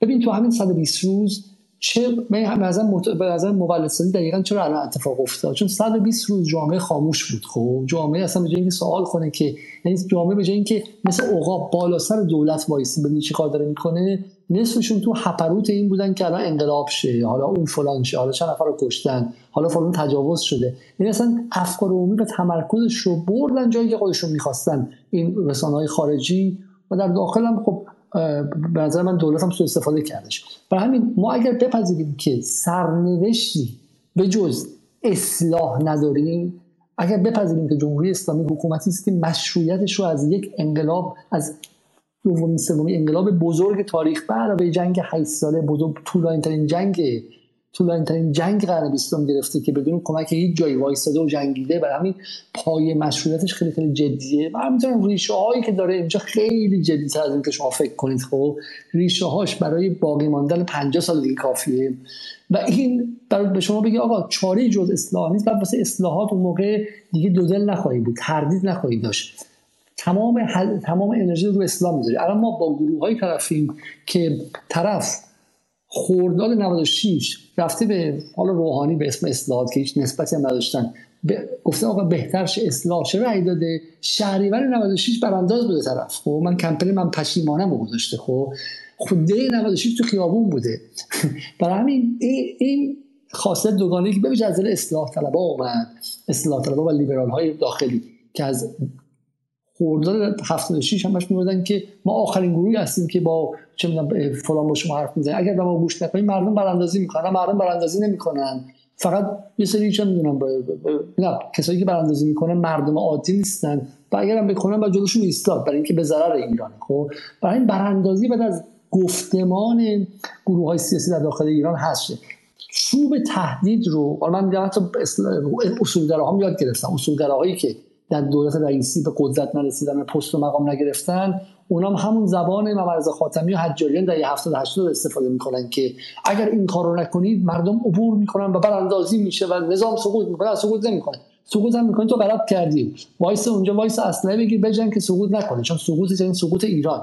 سقوط 3000 سال تاریخ سقوط 42 سال تلاش مردم 44 سال تلاش مردم سقوط چه می‌دونم چیزی که با کمک 230 هزار تا شهید به وجود اومده. غلط کردی تو اصلا از این من بخواستی چون قرار بود وزیر شی وزیر نشدی از این زبان استفاده کن برای همین در دفاع از انقلاب باید اصلا کلمه براندازی و کلماتی که ارجاع داره به این قضیه هست شه تا اصلاحات به عنوان تنهاش اصلاحات نه اصلاحات این لیبرال های غربی اصلاح. به عنوان تنها امکان موجود باقی بمونه و بعد بعد وایستاد سرش بعد وایستاد سر این آقا چگونه میشه با فساد مبارزه کرد؟ چگونه میشه مطالبه فساد درون جمهوری اسلامی؟ خب درون جمهوری اسلامی نه رو مرزهای جمهوری اسلامی به شیوه چه می‌دونم تهدید احمدی نژادی و تهدید مثلا اصلاح طلبانه و تهدید لیبرالی نه. آقا ما درون جمهوری اسلامی هستیم. اگر هم تهدیدی برای این نظام بیاد نظام سیاسی بیاد ما میسیم واسش میجنگیم تا این کشته خب؟ ولی می‌خوام با فساد داخلش هم مبارزه کنیم خب؟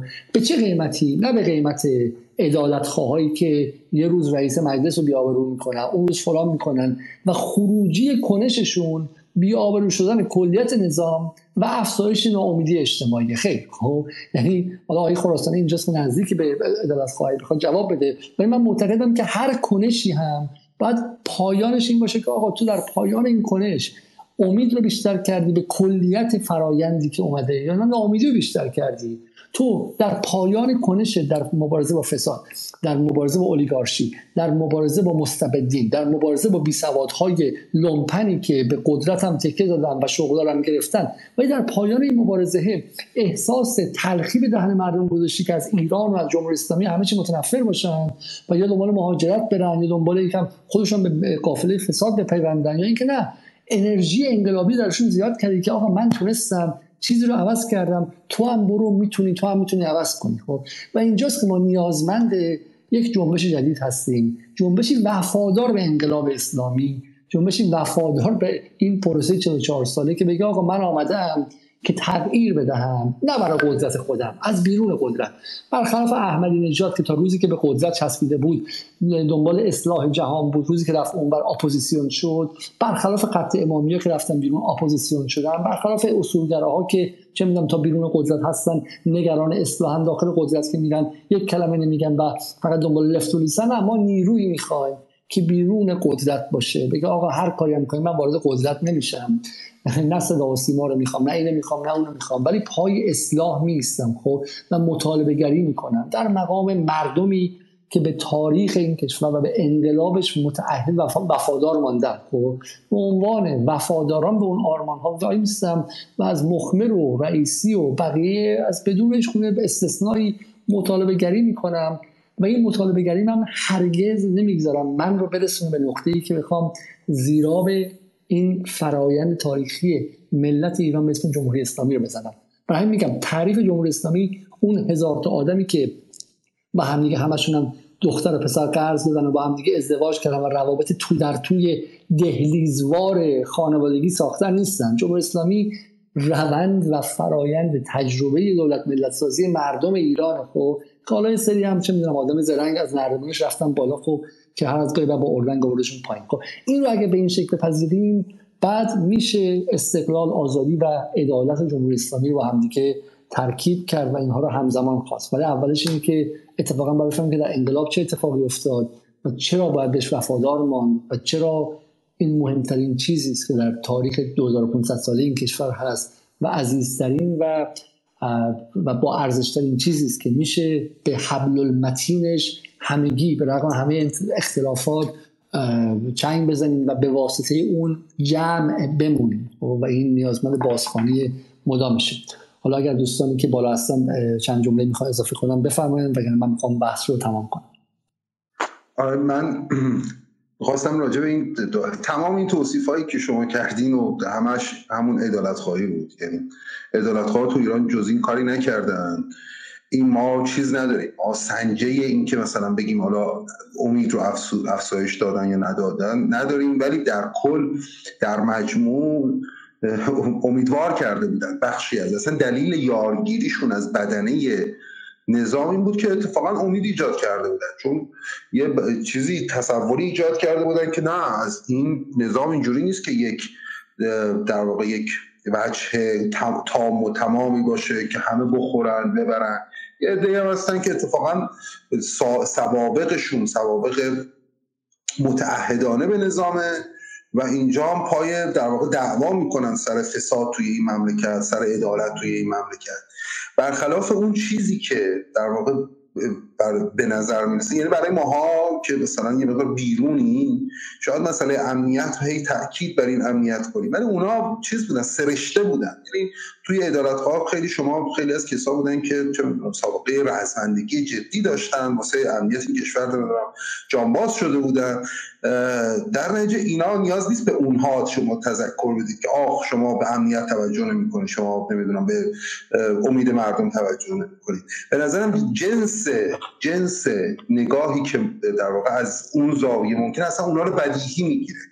و در نتیجه من فکر می‌کنم اتفاقا یک فرصتی که جمهوری اسلامی تمام اون حرفایی رو که می‌زد شامل این گروه می‌شد فرصتی بودش که توی در واقع اولیگارش جمهوری اسلامی منکوب کرد. نکته بعدی هم که اینا هم همیشه بیرون قدرت بودن. ولی به طور تجربی دارم میگم توی جمهوری اسلامی بیرون قدرت شما تو بیرون قدرت خیلی خیلی نمی‌تونید کاری بکنید. در واقع جنبش عدالت خواهی به عنوان جنبشی که همیشه بیرون بودش اتفاقا یک روزنامه نداره مثلا یه سایت نداره فقط چند تا اکانته و یه سری کنشگر پاره وقت. شما یه همچین چیزی رو یعنی یه سری کنشگر پاره وقت متحد که طرف صبح میره سر کار شب میاد نمی‌دونم پای توییتر مقایسه کنید با بلوک عظیم مثلا اصلاح طلبها با اون روزنامه ها با اون وابستگی ها با بلوک عظیم اصولگراها با اون روزنامه و صدا و سیما و چه و چه. من به نظرم یه مقدار دقیق تر باید به این ماجرا نگاه کرد و این این فرایند رو به عنوان یه جنبش اتفاقا نوزایی که روی مطال... روی رانه های از خود جمهوری اسلامی بنا شده و روی رانه های از خود انقلاب اسلامی. یعنی در واقع انقلابی که دنبال همین واژگان پابرهنه ها مستضعفین اصلا جنبش عدالت شروعش از دعوایی بودش که سر بی ها تو تهران بود. یه سالی توی تهران تعداد بی خانمان یخ زدن و از بین رفتن. از اونجا خیلی مدنی شد. این جنبش جدید شکل گرفت. از اون در واقع ریشه های خیلی اسلامگرایانه فاصله گرفت. و به نظرم این خودش جای بحث داره و از این با این تعریضا نمیشه در واقع حق مطلب ادا کرد. بسیار حالا بحث مفصل می‌تونیم در مورد جنبش کنیم. برنامه بعدی. ولی دیگه خیلی برنامه طولانی شد 3 ساعت و 20 دقیقه. ولی ما خوشحالم که میگم حالا امشب بحثا رو کردیم و به واسطه همین حالا بحث سالگرد انقلاب دور هم بودیم. اگر میگم حالا دوستانی که تهران هستن یک نفرشون جای من بره فردا تظاهرات من وقتی ایران بودم هیچ تظاهرات نرفتم. ولی امسال واقعا اگر بودم حتما می‌رفتم. به خاطر اینکه میگم از نظر کنایی زمانی که توی ترافالگار اسکوئر کسانی که از ایران پول آوردن بیرون و خروج سرمایه کردن و غیره فرا تظاهرات دارن در ضد انقلاب. و واقعا این که خیلی بانمکه. در انگلیسی که ایران رو تحریم کرد همه این سالها. پولاشو خورد استعمار کرد تو ایران قحطی رو انداخت کودتا کرد تانک های ایرانی که پولشو گرفته رو نداد. ولی خودش به صدام دوباره فروخ بعد چه می‌دونم به صدام سلاح فروختش بعد میگه شیمیایی زد. همه جور بلا سر ما آورده. و تو کشور اینا اومدن تو اون کشور. مثلا تظاهرات می‌خوان بکنن علیه سالگرد انقلاب 57 و علیه جمهوری اسلامی. خب و این که خود خود خود خود جوکه.